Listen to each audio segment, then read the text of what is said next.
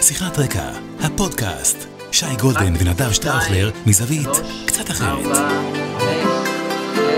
שיחת רקע, מתחילים. תשע, עשר, אהלן, אהלן, שיחת רקע, פרק מספר 28, שזה גם כוח וגם חק. אז אנחנו נדבר. גם על זה וגם על זה. ו? יפה, גנבת את זה ממני, אבל באהבה. בין אחים אין גנבות, בין אחים זה הלוויתי, מעבירים, לא גנבתי. אני רק מלווה. יפה. כיף להיות פה, כיף להיות. הוא משלם גם בהקפה, הוא מהיהודים שמשלמים בהקפה. כן. בריבית דריבית. בדיוק. מה אז, שנקרא, אה, תרשום לי. תרשום לי. כן, אני תרשום. רשמתי לך, יש לי, יש לי כזה, יש לי כזה, אני מנהל ספרון, אתה זוכר את זה, את זה שפעם, זוכר שפעם היה במכולת, היו רושמים, ברור, נו. וספרונים כאלה? על זה אני מדבר, זה הדור שלי. תרשום רשמתי. לי אה, זה. תרשום לי אחד פסק זמן, אחד, כזה, נכון? כן, ואז הגיעו כרטיסי האשראי, ונגמרה הרכישה בהקפה. כי יש כן, רכישה כן. בהקפה דרך ויזה ומאסטר קארד ו whatever. בדיוק, בדיוק. אז אנחנו בפרק מספר 28, אני נדב שטראוכלר, ואתה שייקה, הידוע בכינוי הגנאי, שי גולדן, לא גולדין, גולדן, ואיתנו הקפטן השלישית. של ה pod. הקפטן. של ה pod, הנה, הוא אפילו, הנה הוא יודע כבר להדליק. הנה, הוא יודע. יש לו תנועה כמו של אמבפה אחרי אה, זה, הוא כזה... וגם- לד זפלין. בדיוק. וגם, אה, איך קוראים להם? נו, Grateful Dead. הוא כזה זקן של ה-70's. שמו אני, רן אשל. לק- אני לקחתי מרונלדניו. תסתכלו טוב, אה, היה לו- כזה. זה אחלה השראה, אחלה השראה. אז אה, איתנו מי רני? אשל, ה king של ה pod, ושייקה. תן את המלא. רני אשל שלנו, הוא גם העורך שלנו, גם המפיק שלנו, גם בעצם, הוא בעצם האבא והאימא, הוא בעצם הסיבה שה pod הזה מתקיים. כלומר, pod זה לא רק שני אנשים שיושבים ומדברים, זה גם מאחורה, הדבר הזה שקורה, שמתרומם, טכנולוגית ודיגיטלית וכל מיני דברים כאלה שאני ונדב פחות טובים בהם. עכשיו, הם לא מסובכים, אבל מישהו צריך לעשות אותם ולעשות אותם טוב. ולנו יש את האיש הכי טוב שיש בישראל, שמו רן אשל. פשוט ככה. עורך וידאו, עורך סאונד, עורך תוכן, יודע גם להפיק, יודע גם לפתור בעיות טכנולוגיות, בעיות במחשב, you name it. אם גם אתם, נפשכם חשקה, ואני מדבר לא רק אליכם, האזרחים, אלא גם אם אתם במקרה מנכ"ל של ארגון שצופה בנו, או סמנכ"לית שיווק של חברה שצופה. והם צופים ומאזינים. והם צופים וצופות. וכיף לנו. ואתן רוצות וצריכים פודקאסט, כי אתם צריכים פודקאסט. גם אם אתם לא יודעים שאתם צריכים, אתם צריכים פודקאסט. אז הדרך שלכם לקצר תהליכים היא פשוט לפנות לרן אשל. זה הכל. כנסו לפייסבוק שלי או לעמוד שלנו, שם תמצאו קישור ישיר, קל ונוח נורא לרן אשל. תפנו אליו, אם אתם לא מצליחים למצוא אותו, תפנו אליי או אל נדב בפרטי, אנחנו נחבר אתכם אליו. יש כבר לא מעט לקוחות וחברות מרוצות מאוד מהשירותים, ואגב, אני ממליץ רק על מוצרים שבעצמי התנסיתי בהם ושהם הטובים ביותר. ואני אומר לכם, אשל רן is the best, באמת. אמת ויציב, כאמור, יפה. ההמלצה הקלה ביותר שלנו בשנה. ממש. ואנחנו אה, בעצם נתחיל, קודם כל, תכף נדבר, יש לנו אורח, חבל על הזמן, הולך להיות מרתק כן, היום, תכינו את. עצמכם. אחד האנשים, אין ספק. קיבלנו כמה תגובות ב, ב, בימים האחרונים לגבי הקטע הזה של הפרק של הספורט. כאילו, למה אתם מדברים על ספורט? מה הקטע של הספורט? פרק החולצות? מה... אז אני רוצה להגיד שני דברים, ברשותך. שותפי בהחלט. ל pod, ברשותך, שני, שני דברים קטנים. בהחלט. אחד, אנחנו מקפידים על לכל פרק, ותסתכלו למטה ב description, מה שנקרא, בתיאור הפרק, אנחנו מקפידים לשים time code, מה קורה באיזה דקה, מתי מתחיל זה, מתי מסתיים זה, ותמיד אפשר גם לדלג או לקפוץ, יש קטע שאתם לא אוהבים, יש זה, אתם תמיד יכולים לקפוץ. אז אחד, מה שנקרא, be our guest, באהבה.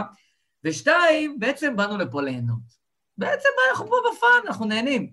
וחלק מההנאה של שי ושלי זה ספורט, וזה חולצות ספורט. אנחנו אוהבים את זה, ובאנו לעשות fun. אז, אז אם אתם נהנים מפרק החולצות, נשמח. אם לא, אפשר דלג, ואנחנו uh, באנו ליהנות. נכון, שייקה? נכון, כי ישר להתחיל בלהגיד, תגיד, ביבי ככה, יונית לוי ככה, אה, אני יודע מי, מרב מיכאלי ככה, חכו, חכו, חמש דקות, להתניע. עכשיו, תראו, פודקאסט עושים באהבה או שלא עושים בכלל. ואנחנו, כדי להתניע את האהבה, צריכים קצת ספורט. זה מתניע את האהבה. ראיתי שיונית אמרה הם התחילו עכשיו חדשות 12 לעשות אה, פודקאסטים וזה, ואז הם, יונית אמרה, פודקאסט זה בדיוק הפוך ממהדורה, ואז ניסיתי להיזכר, איפה, איפה שמעתי את זה קודם? ואז אמרתי, נראה לי זה היה פרק רביעי או חמישי שדיברנו על זה לפני איזה חצי שנה. אני, זוכ... אני, אני, אני צפיתי בפוסט הזה שהעלית, היה מאוד משעשע, ושמתי לב למוטיב חוזר ב... אצל יונית, שוב, אישה שאני מאוד מחבב. היא נוטה על צידה, אולי נשנה את שמה לפיזה, פיזה לוי. היא פשוט נוטה על צידה. יונית, תתיישרי. את אישה יפה, את אישה רצינית, את אישה מאותרת. תתיישרי. בשם אלוהים, מה זה? מה זה? מה זה? מה זה? סליחה. כן. אז אה, נגיד, מה, מה פתאום? בכל אופן, אה, אוקיי, אז אנחנו בפר... מתחילים פרק החולצות, ו... היום אתה, היום אני אתה. אתחיל? כן. אה, אתה רוצה לעשות כמו, אה, כמו סטריפטיז כזה איטי, שיהיה מתח כזה, או שאתה רוצה פשוט... אה, המתח כבר נבנה, אני מרגיש שהוא כבר קיים. הוא פה. עכשיו, אנחנו, אני אתן אה, זה, אנחנו דיברנו על העולם הזה, מי שעקב בפרקים הקודמים הוא מחובר לזה, אז הוא, זה, זה, הוא יבין את ההקשר, ואני היום, יאללה, אני יודע זאת, כבר אה, מה. זאת, זאת חולצת פאר, באמת, אני כל כך, אני כל כך גאה בחולצה הזאת, ותכף נסביר גם למה. אנחנו נגענו בקבוצה הזאת בעבר. החולצה הזאת היא חולצה. רטרו של סלטה. סלטה ויגו. יואו. תקשיב, יש לך גם את מוסטובוי וגם את קרפין, שני הגאונים. הרוסים. אנחנו בפרק מספר 28, ואני היום עם מספר 8, אחד מהאהובים, ולרי קרפין. נגענו בו בקטנה, דיברנו עליו ב-Hall of Fame של אה, סלטה ויגו ונבחרת רוסיה, ברית המועצות בכלל. הוא היה באותה נבחרת מטורפת, באותה קבוצה מטורפת של סלטה ויגו, שהפגשנו באחד הפרקים הקודמים את מוסטובוי, זה תלבושת החוץ של סלטה ויגו. היום אני עם תלבושת הבית של סלטה ויגו. ועם ולרי קרפין, שהוא אחד מהגדולים, הוא חוגג יום הולדת החודש גם, גם יליד פברואר, אחד השחקנים המוכשרים, היה, אם אתם זוכרים, רוסי, שיער אסוף בלונדיני, קוקו, היה לו גם תקופה של שיער קצר, אחד מהאגדיים, גרזן על המגרש. הוא שחקן של פעם, אולד סקול. גם היה גרזן, מחלץ כדורים, שובר רגליים, וגם מסתכל תמיד קדימה ומחפש את החלוץ, מחפש את ה... לייצר מצבים. אז uh, אני מאוד אהבתי את המשחק של ולרי קרפין, אני חולה חולצות תכלת, וסלטה זה אהבה בלב, אז uh, כאן, יש לי שתי חולצות של סלטה ויגו, ואף אחד מהם זה לא חיים רביבו, אז uh, אתה יודע, כאילו... לא, אה, אה, רביבו שחקן גדול, בלי כן, לפגוע. כן, כן, כן, כן, אני אבל בלי במדרג, לפגוע. במדרג בלי הוא, לפגוע. הוא רביעי, הוא רביעי במדרג בשבילי. זה כמו, אני אומר, אה, אני יודע מה, אתן דוגמה, אני מניח שבכל הגדולים של ליברפול לא נמצא את אבי כהן, כן? יש חולצות כן. לפני אבי כהן ללבוש, שהוא היה שחקן ענק, אבי כהן, ענק! נכון. אבל עם כל הכבוד, דלגליש, ג'ון באנס, יאן ראש, היו כמה לפני, אבי כהן, שוב, בגריים סונס, היו כמה גדולים. ג'רארד, עכשיו, סאלח, וכל החבורה. איאן ראש, יאן ראש, איזה שחקן גדול. איזה שחקן. אני, לפני שאני אפתח בחולצה שלי, רוצה לשאול אותך, מי השחקן, נגיד, הכדורגל האהוב עליך בעולם? מה, אול טיים? עכשיו, שאתה הכי? אוהב. כן. אני אהיה חייב להגיד, זה אהבה בלב פשוט, אני... כל עוד הוא משחק, רונלדו. לא. תן עוד ניחוש. אורי מגבו? טוב, כן, קודם כל כן. כן. בוא אוקיי, נעשה... רגע, שלישי, השלישי. השני, השלישי, השלישי, סליחה, השלישי. תראה, אני אגיד לך מה, כי אני פשוט, אני פשוט אוהב אותו ברמות קיצוניות, גם על המגרש וגם מחוץ למגרש. זלאטן, זלאטן רני. ניחש, רני כתב בוואטסאפ. רני. ניחש גאון. אני חייב להראות לכם, לא יודע אם רואים. אה, אני אראה לכם, אתם חייבים לראות. רני ניחש, אני רואה גם עכשיו, נכון. תקשיב, הוא- קודם זלאטן, כל כי רני- כתוב, הוא כתב, הוא כתב זלאטן. קודם כל כי רני מכיר אותי, ובאמת אני, אני חושב שהוא שחקן מרגש, אז, אז כן, אז זלאטן, אגב, נעשה לו עוול ענק לאגדה הזה, שווה לעשות רק על זלאטן, נעשה לו עוול כי פשוט, הוא, מה לעשות, בדור של מסי ורונלדו, אחרת הוא היה הכי גדול, ופשוט צריך לפעמים לדעת גם באיזה דור להיוולד, מה שנקרא. נכון. אגב, דבר-. דבר דומה קורה בטניס, שג'וקוביץ', שאם היה נולד לפני, היה נולד עשר שנים קודם, היו היום מדברים עליו כנראה יותר גדול מפדרר ונדל, אבל הוא נולד בדור של פדרר ונדל, או יותר נכון, זה- משחק במקביל אליהם, ואין מה לעשות. זה מה שקרה גם לרענן דרעי, עם ניר רייכמן. נכון. זה מה זה מה שקרה לגארי ונדרמולין עם אלי אוחנה. נכון, אתה, אתה פשוט משחק בתקופה של אלי אוחנה, טיפה פחות חשוב, לא, לא הרבה פחות חשוב, אבל טיפה פחות חשוב מאלי אוחנה. אז אני, מה קורה כשהשחקן אהוב עליך בעולם, פוגש את הקבוצה האהובה עליך בעולם, בעד מי אתה? שהקבוצה, שה... לא, תראה, אני...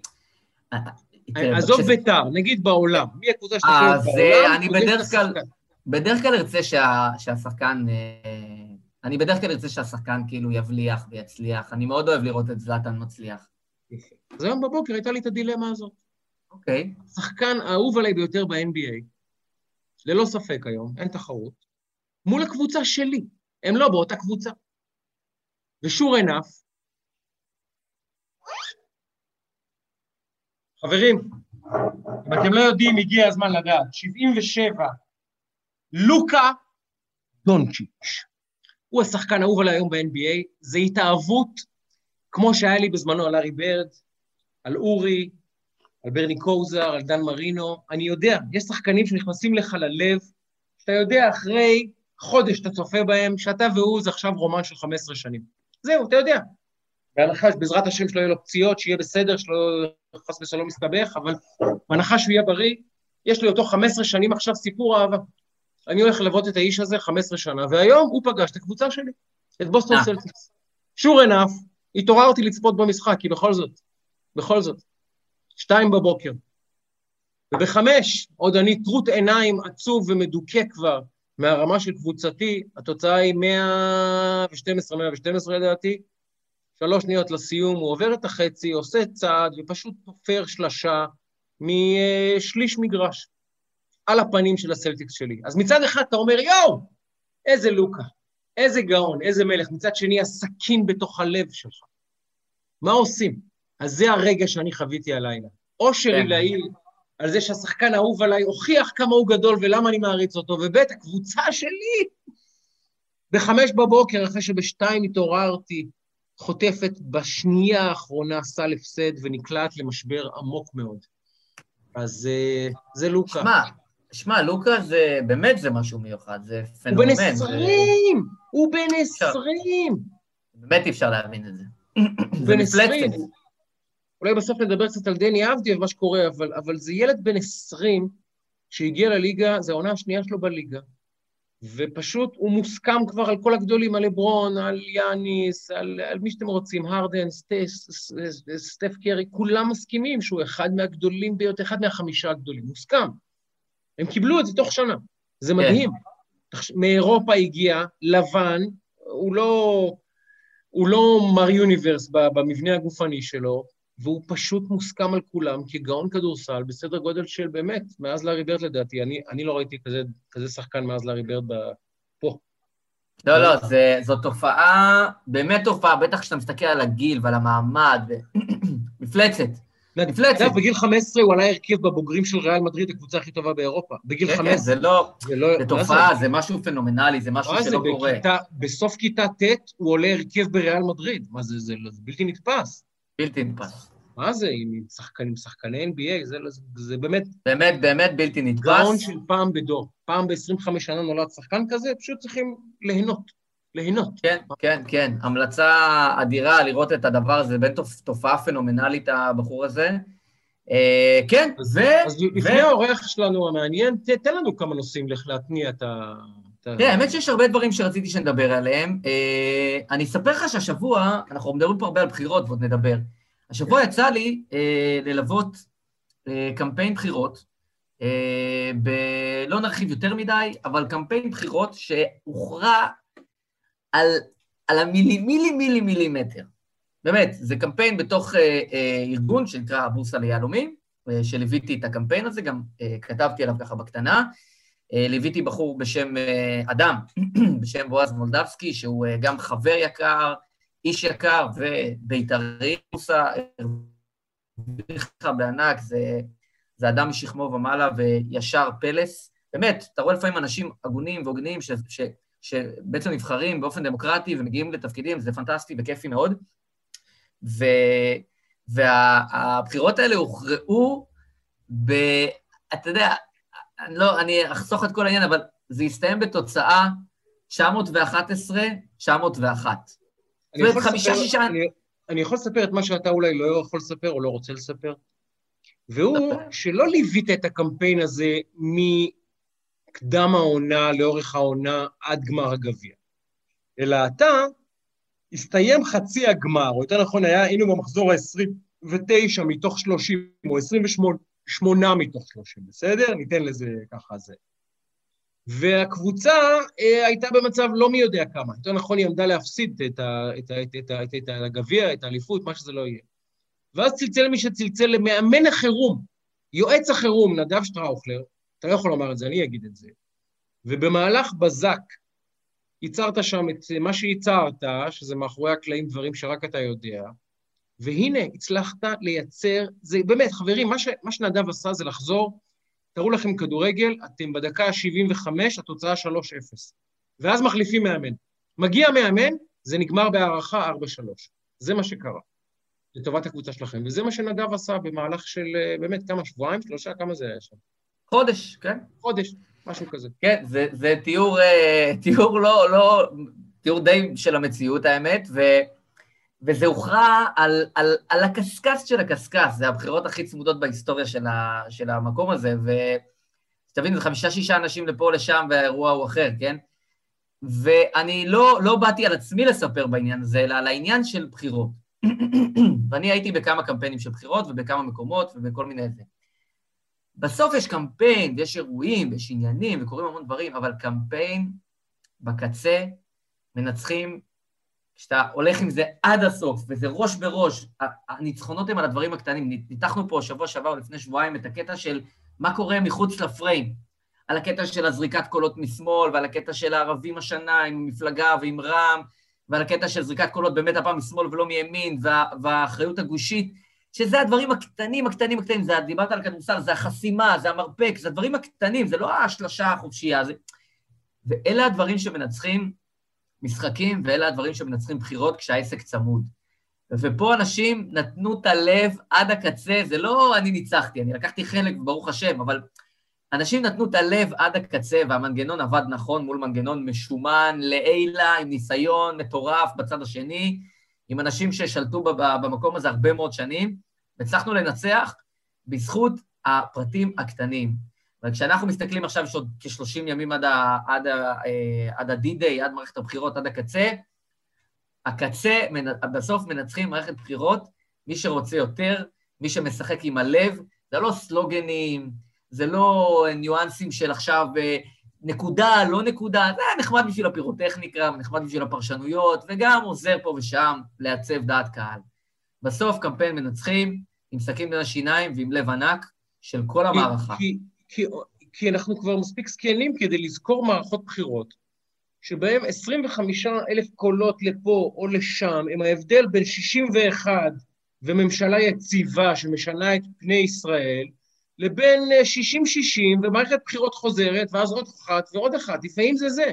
לפעמים זה הגרוש ללירה, כמו שאומרים, שאי אפשר אפילו למדוד אותו. ואתה אומר שהגרוש ללירה בעבודה שלך, היא באמת הדברים הקטנים שכמעט לא רואים אותם. לא רואים אותם, אפילו בסטטיסטיקה לא רואים אותם.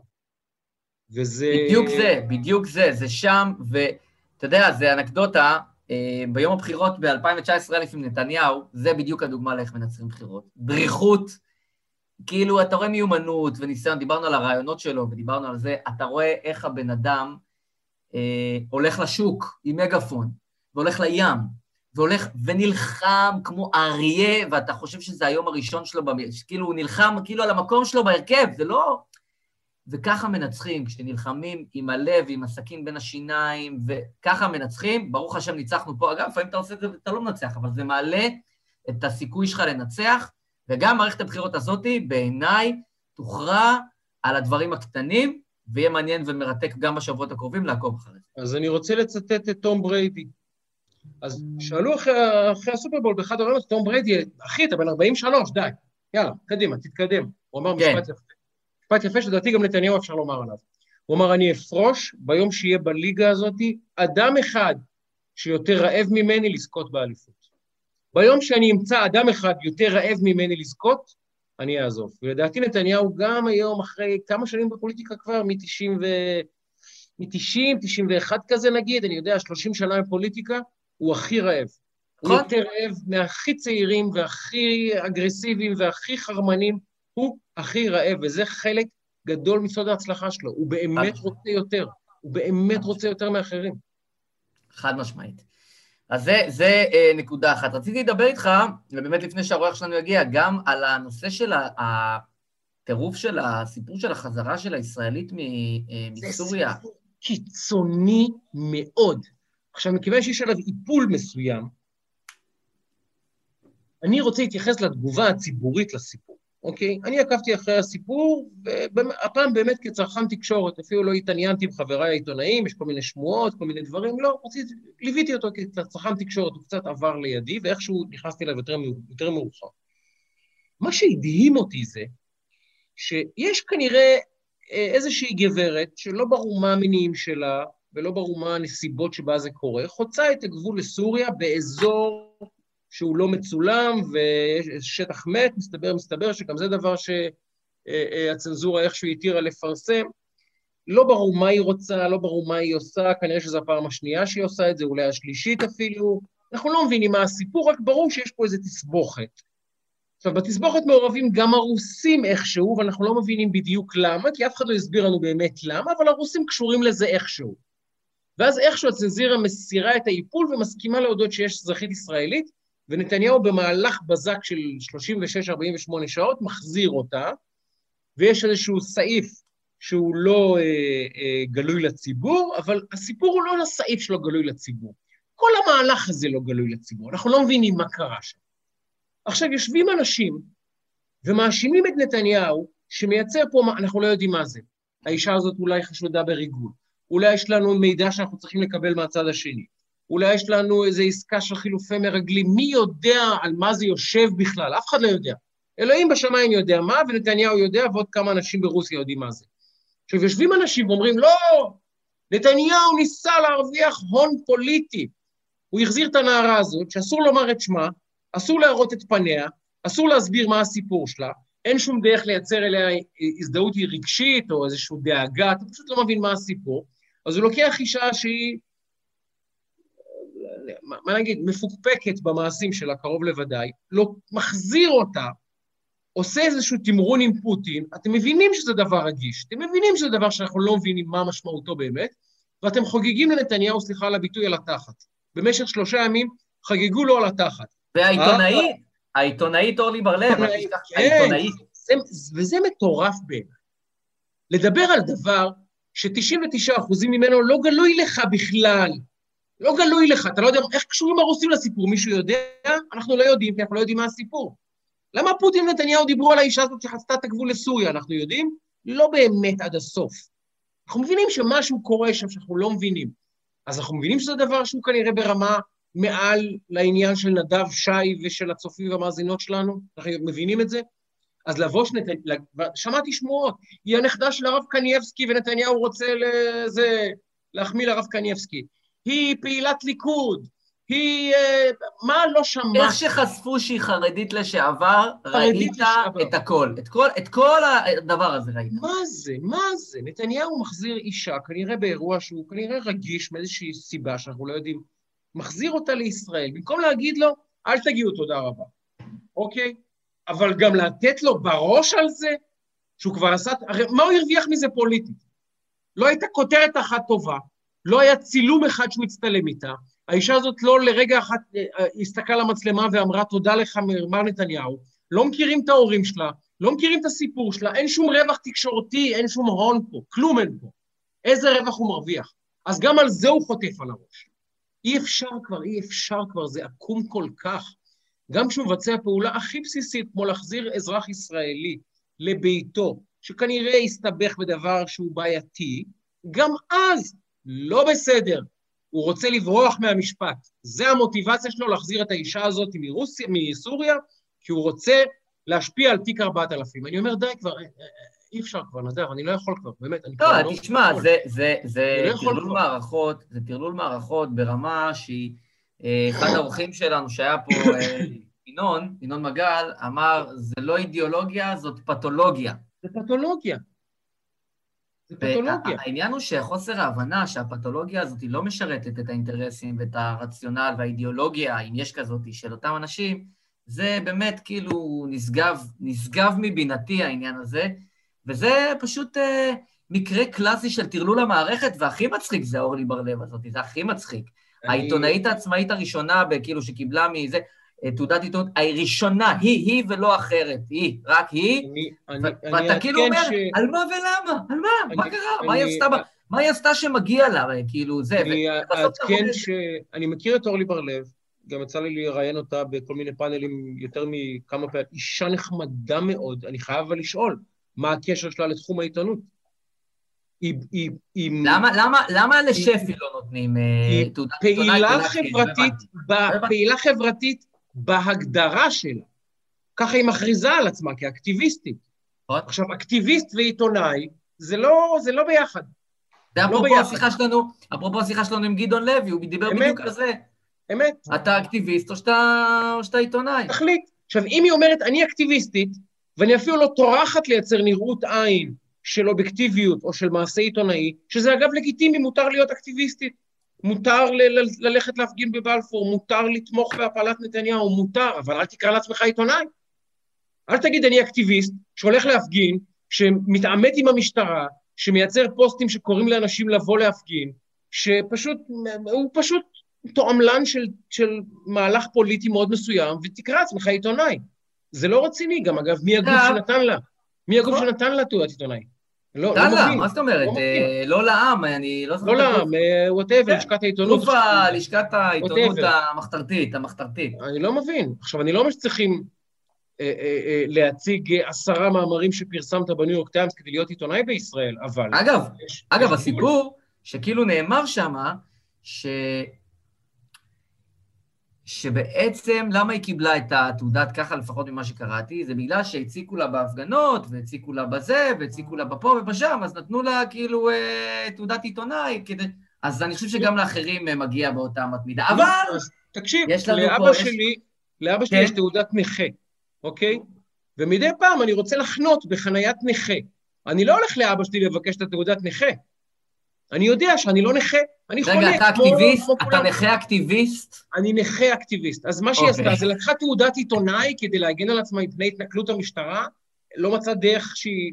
אגב, וזה, ואיתה בהפגנות, ותכף נדבר עם רועי שלנו, איתה בהפגנות, שכם אל שכם, עיתונאים, עורכים, whatever, שעומדים שם, והם גם מכשירים את העיתונאות שלה, וגם בעצמם עושים צחוק ממקצוע העיתונות.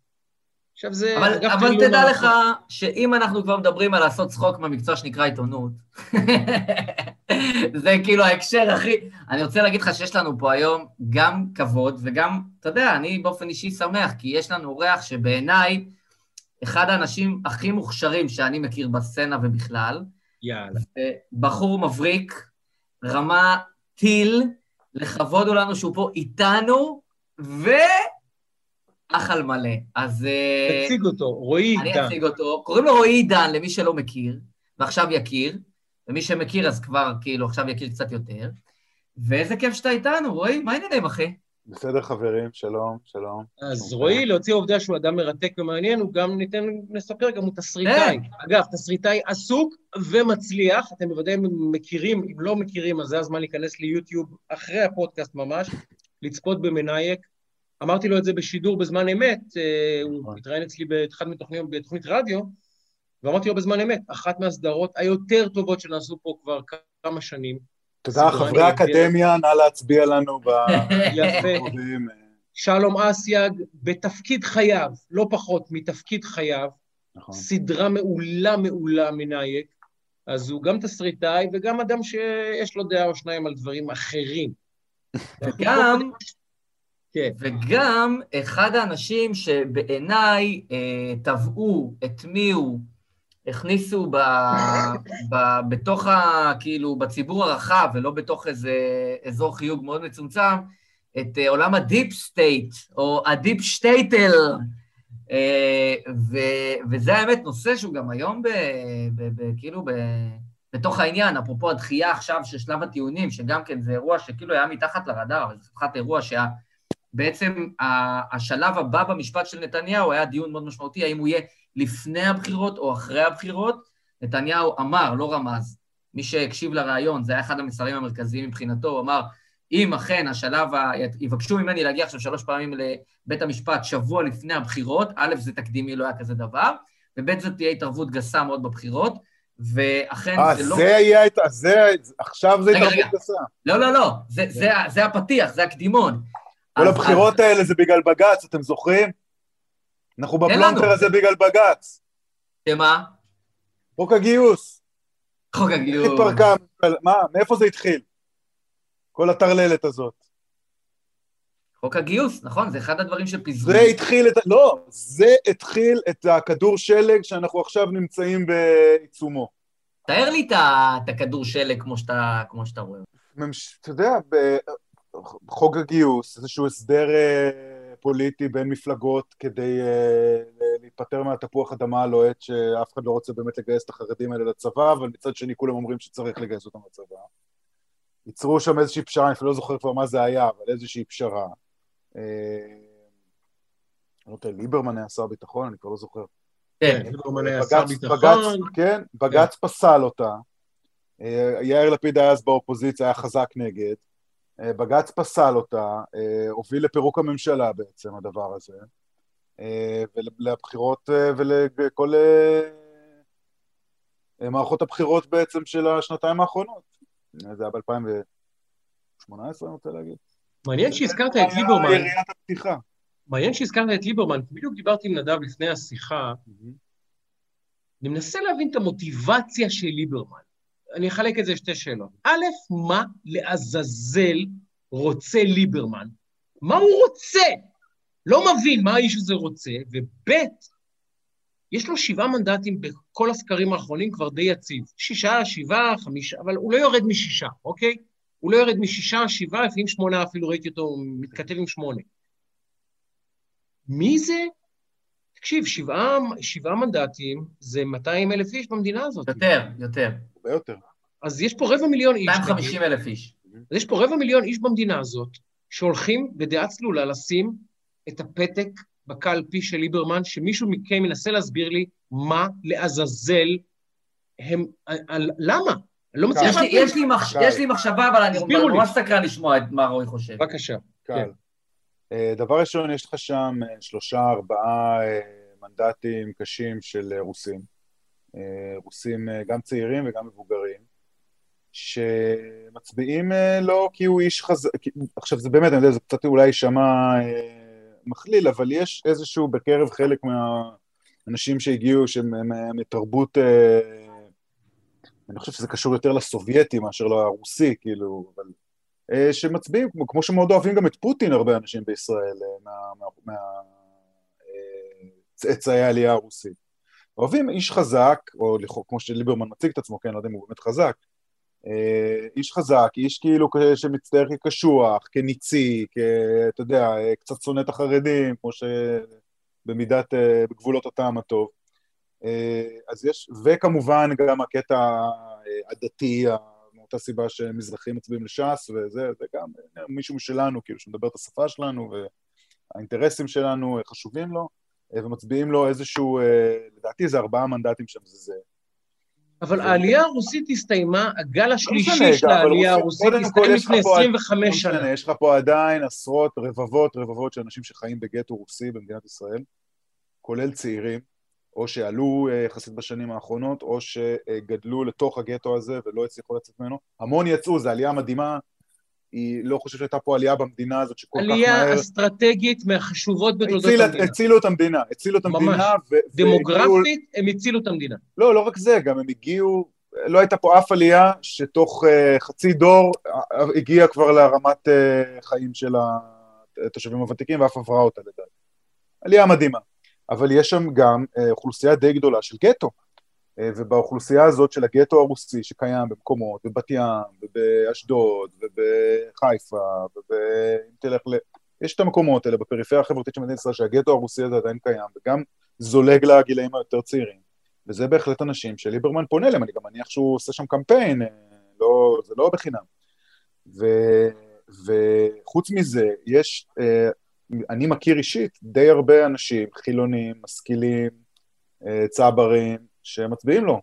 מה כי הוא, המוטיבציה שלהם? מה- כי הוא לא שמאל, כי הוא נגד חרדים, כי הוא מין טומי לפיד כזה, ש... הוא, הוא, יאיר לפיד הוא לא טומי לפיד, ליברמן הוא טומי לפיד קצת. אה, כביכול אה,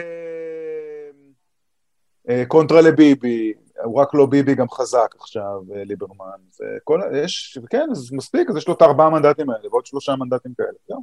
בגדול, אני חושב, אני קודם כל, אני, אני מסכים עם הניתוח, אני חושב שגם גם הנתונים, שגם היו במערכות בחירות קודמות, יש לו שלושה עד ארבעה מנדטים קשיחים, שתקשור להם את העיניים, את הידיים, את הרגליים, ועוד כל מיני דברים, הם, הם יצביעו לו, כי הם מאמינים לו והם מאמינים בו. שזה בעיקר אגב ש- יוצא... אגב, לא שזה- ברור למה, אני לא חושב שהוא מעולם אגב, אגב, נ- ל... נכון, וזה, זה- אגב, זה כמו שיש אנשים שתגיד להם, אה, תקשיבו, יש אנשים שמצביעים לנתניהו בכל מצב, והם יסתכלו עליך ויגידו, מה, איך אנשים מצביעים לו? אותו דבר, אגב, ליברמן, בדיוק. יש אנשים.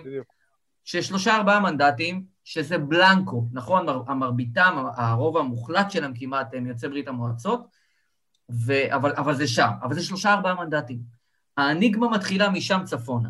עכשיו, צריך להגיד, ליברמן הוא קמפיינר מצוין, בקטע הקריאיטיבי, בקטע המסביב, הוא הולך על קו, הוא הולך איתו רחוק, ויש גם איזושהי מידת סלחנות כלפיו בתקשורת, גם בגלל שהוא אנטי ביבי, וגם כי הוא טיפוס ייחודי בפסיפס. יש סלחנות תקשורתית כלפיו שאין כלפי אף אחד אחר. באמת, זה סגמנט מאוד ייחודי. ליברמן, יש ליברמן ואין כמו ליברמן. והקמפיינים שלו הם מבוססים, בדרך כלל, מדברים פה על פלגנות, על עניינים, בדרך כלל מבוססים על שנאה, בדרך כלל מבוססים על שנאה כלפי חרדים.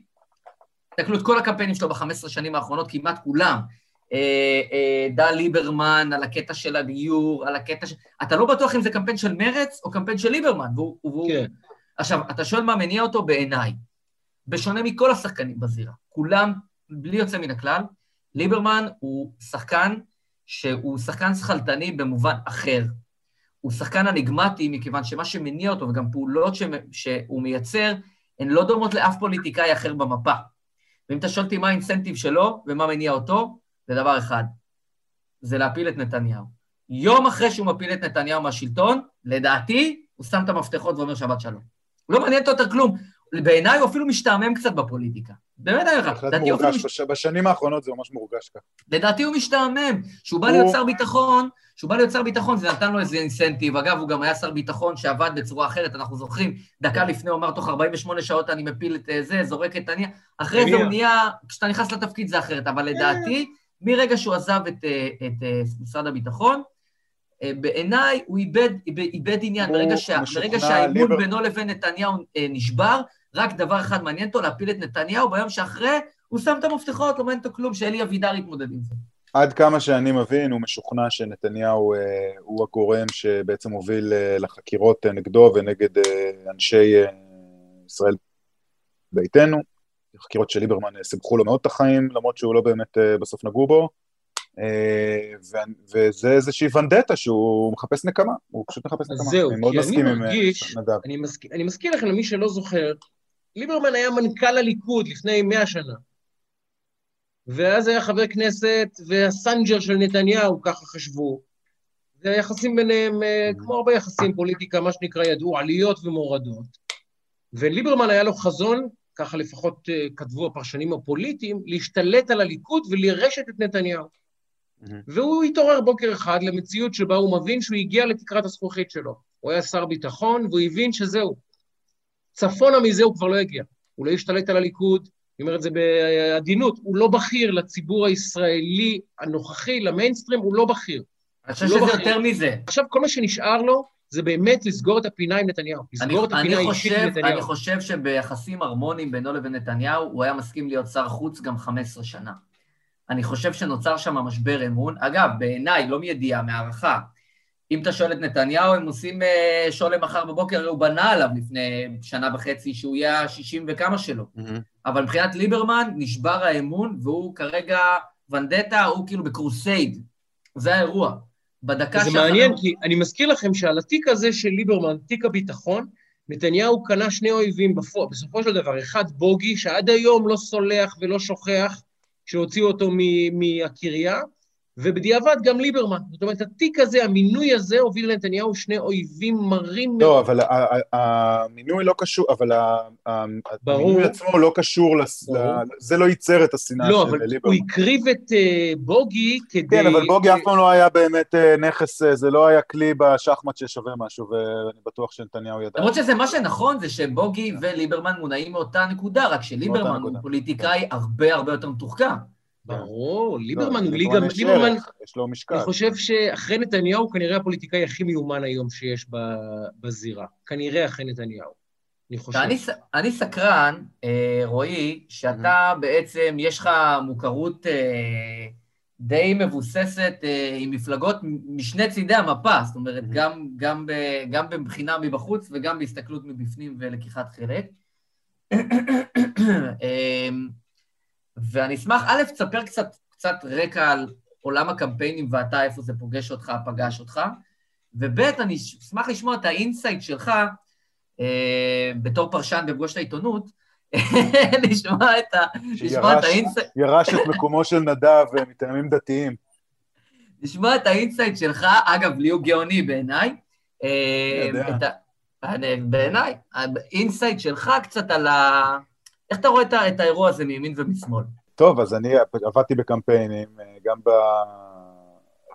הכי גדולים, זה בקמפיין של הליכוד ב-2015, ובקמפיין, אה, בשני הקמפיינים הראשונים של כחול לבן בסבבים שעברו עלינו, אה, בצוות של יאיר לפיד. אגב, מאיפה הגיע השם כחול לבן? אה, פשוט המצאנו את השם הזה. אה, היה צריך שם כשהם התאחדו, ובעיקר רצינו להיפטר מה...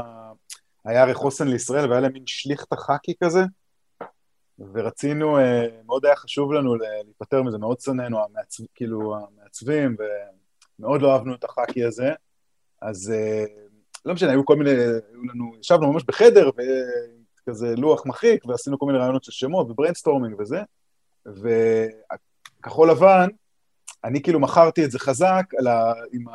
גייסתי את תמיכת הגרפיקאים, אמרתי להם, "תקשיבו, אם יקראו למפלגה כחול לבן, אין מצב שיהיה את השליכתא הירוקה. אז תנו לי פה, תנו לי פה גב. ו...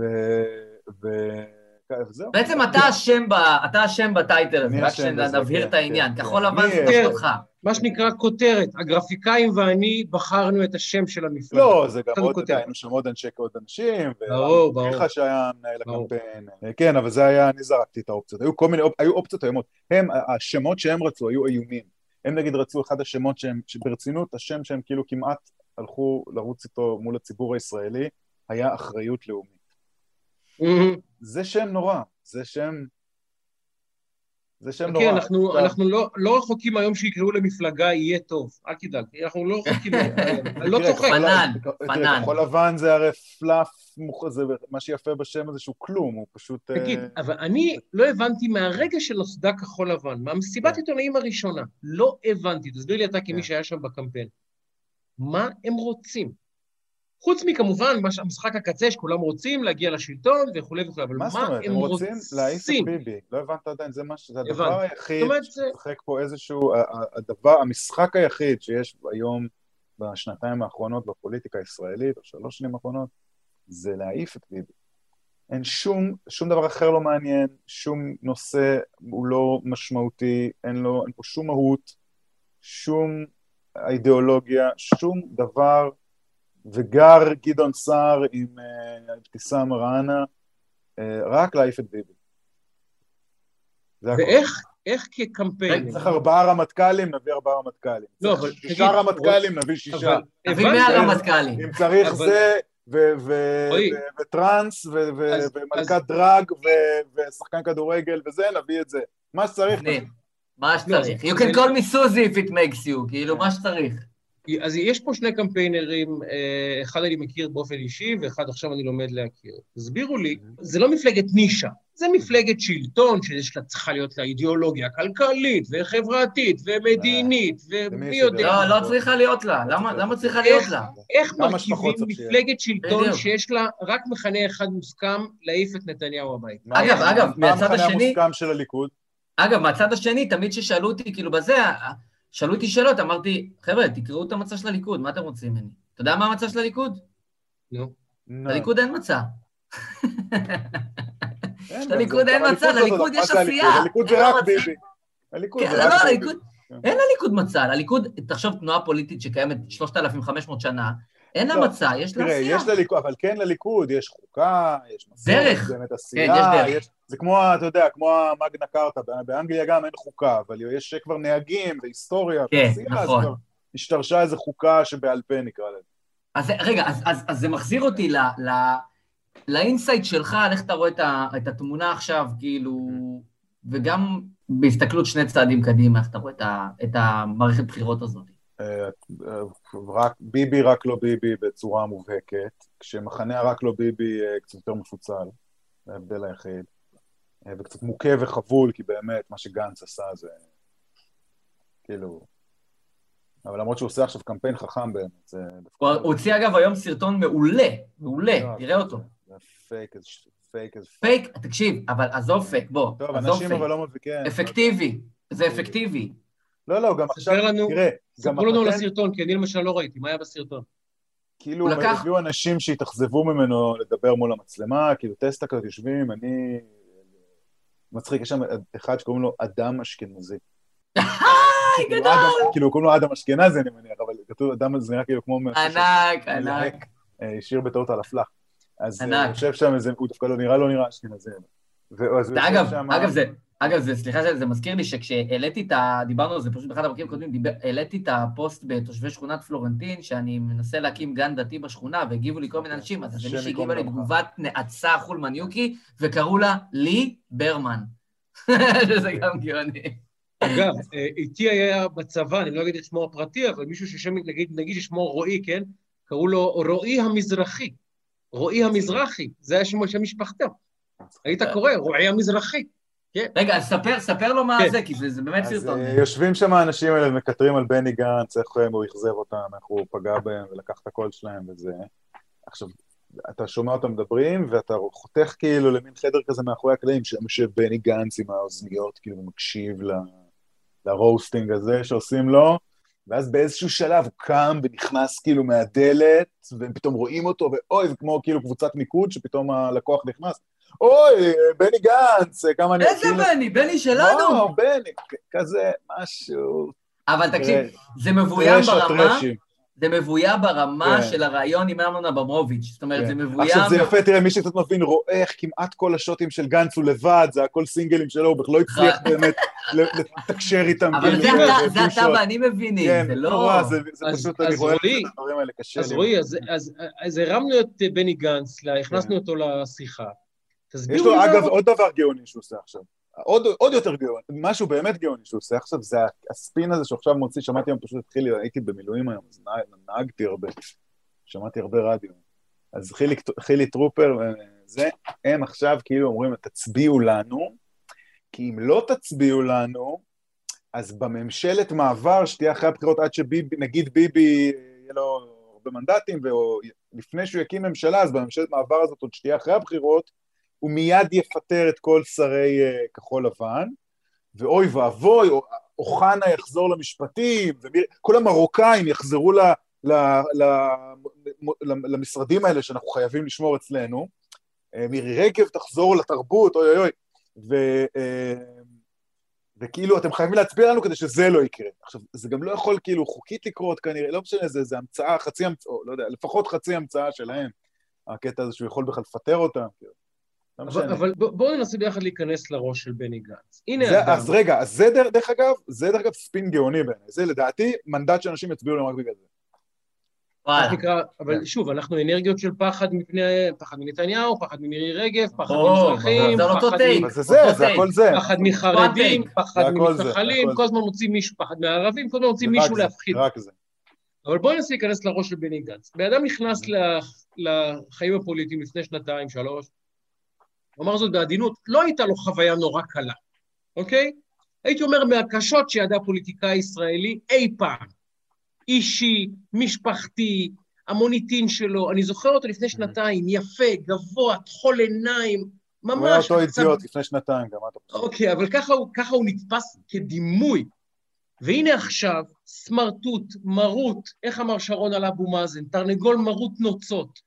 לא נראה לי כזה כנראה... מרוט, הוא דווקא נראה לי שהוא לוחם, אתה יודע, נלח- עכשיו נראה לי שהוא נלחם דווקא, אני תופס אז מה, מה רוצה. בני גנץ? בני גנץ לא יהיה ראש ממשלה לעולם בחייו, הוא מבין את זה. לזכות קצת כבוד מכבודו האבוד, להחזיר חלק ממנו, להראות שהוא כן fighter, שהוא כן יודע לתת fight, כי אם הוא מקבל עכשיו חמישה מנדטים ועובר את אחוז החסימה, זה כאילו מבצע אנטבה, כאילו זה וואו, אנשים יהיו כאילו בואנה, שיחק אותה, איזה תותח, איזה... הוא פשוט הנמיך בצורה מטורפת את, ה, את, ה, את רף הציפיות ממנו, ועכשיו הוא הולך, הוא עושה הכל ומתאבד על לעמוד ברף הציפיות המאוד נמוך הזה, כדי שאנשים יגידו, אה, אוקיי, בעצם בני גנץ לא כזה נפל, כאילו. אה, אני מבין לגמרי למה הוא עושה את זה. אה, והוא עושה את זה, עכשיו גם מה זה עושה, אתה יודע, מה זה עושה? יש לו צוות ש, שמוביל אותו לעשות את זה, הוא לא באמת, אה, נראה לי, מישהו שעושה דברים כאילו עצמוני. אה, איך התרשמת זה איך. התרשמת ממנו כמי ש... אני בקושי פגשתי אותו בקמפיין, אני הייתי בצוות של אוקיי. יאיר לפיד, היינו שם ממש בהפרדה, אה, אולי פעם אחת נתקלתי בו, אני מכיר אותו אבל מהצבא, יודע, הדבר המדהים, הקמפיין הזה, זה 2019 א', נכון, רועי? א' זה- וב', כן. א' וב'. א' היה כחול לבן בעצם, זה השם שכאילו אז זה... כן. זה. ואתה יודע מה, אחד הדברים המדהימים, זה לא קשור, אה, כמובן, זה לא, לא בכובע שלך, אלא במובן הרחב של קמפיין, שאחד הדברים שאני מדבר עליהם, שהקמפיין שלנו, 2019 א', הייתי עם- נתניהו, ואחד הדברים שאני מדבר עליהם זה שזה קמפיין מאוד אינטנסיבי, ורועי חווה קמפיין, זה אירוע שאתה, כאילו, אתה, אתה כל יום בקרב בשוחות. אבל זה כיף, איזה כיף זה אבל. זה כיף, זה, זה, זה חוויה. דיברנו שבוע שעבר עם גלית, עם גלית דיסטל, כן. והיא עכשיו בתוך הקמפיין. ואתה יודע, אתה, אתה רואה את ה... זה אנרגיה מפגרת. כן, כשאתה מועמד זה אחרת, אבל בצוות... נכון, אבל יותר היא, אבל היא, מכיוון שהיא גם באה מפוזיציה, היא גם חלק מצוות הקמפיין במידה כן. מסוימת, לא מועמד רגיל. נכון. ולהיות בצוות קמפיין, בטח של, אתה יודע, של 35-36 מנדטים, שאתה נלחם לא בשיפולי הטבלה, שאתה נלחם על ה... כיף. זה אירוע שהוא באמת קשה להסביר את האנדרנלין. אחד הדברים המדהימים, שאתה מסתכל, אנחנו כל ערב, אה, במהדורות, כל ערב היה פתאום הדלפה כזאת, ופתאום הדלפה Mm. כזאת, וכל הדלפות מכחול לבן, כאילו מתוך הזה שלהם. ואצלנו בקמפיין היה אפס הדלפות כל הקמפיין. עכשיו, רועי, לא שהוא קשור להדלפות, הוא, אבל הוא חווה את זה, ואתה פותח את הטלוויזיה בערב, אתה רואה דברים שיוצאים מהמטה, דברים שיוצאים מהזה, אני אומר, אתה נגנב מזה, כאילו, אתה אומר, אני חשוף. תראה, כאילו היה שם מההתחלה, אני לא הולך להיכנס לדברים ספציפיים, כי אני... לא, לא ברמה של, אני לא ב... לא אוהב אה, לדבר על... אה, לרחל רכילויות מקמפיינים. לא עברו. בקטע הרכילותי, בקטע אבל- של ה... אבל אני אגיד לכם דבר כזה, מההתחלה היה שם אה, חיבור מאוד מאוד בעייתי בין שתי הקבוצות האלה. בדיוק. המון המון אינטריגות אישיות שם בין הקבוצות האלה, וטוב, אני קצת משוחד, אני מאוד טים יאיר לפיד בקטע הזה.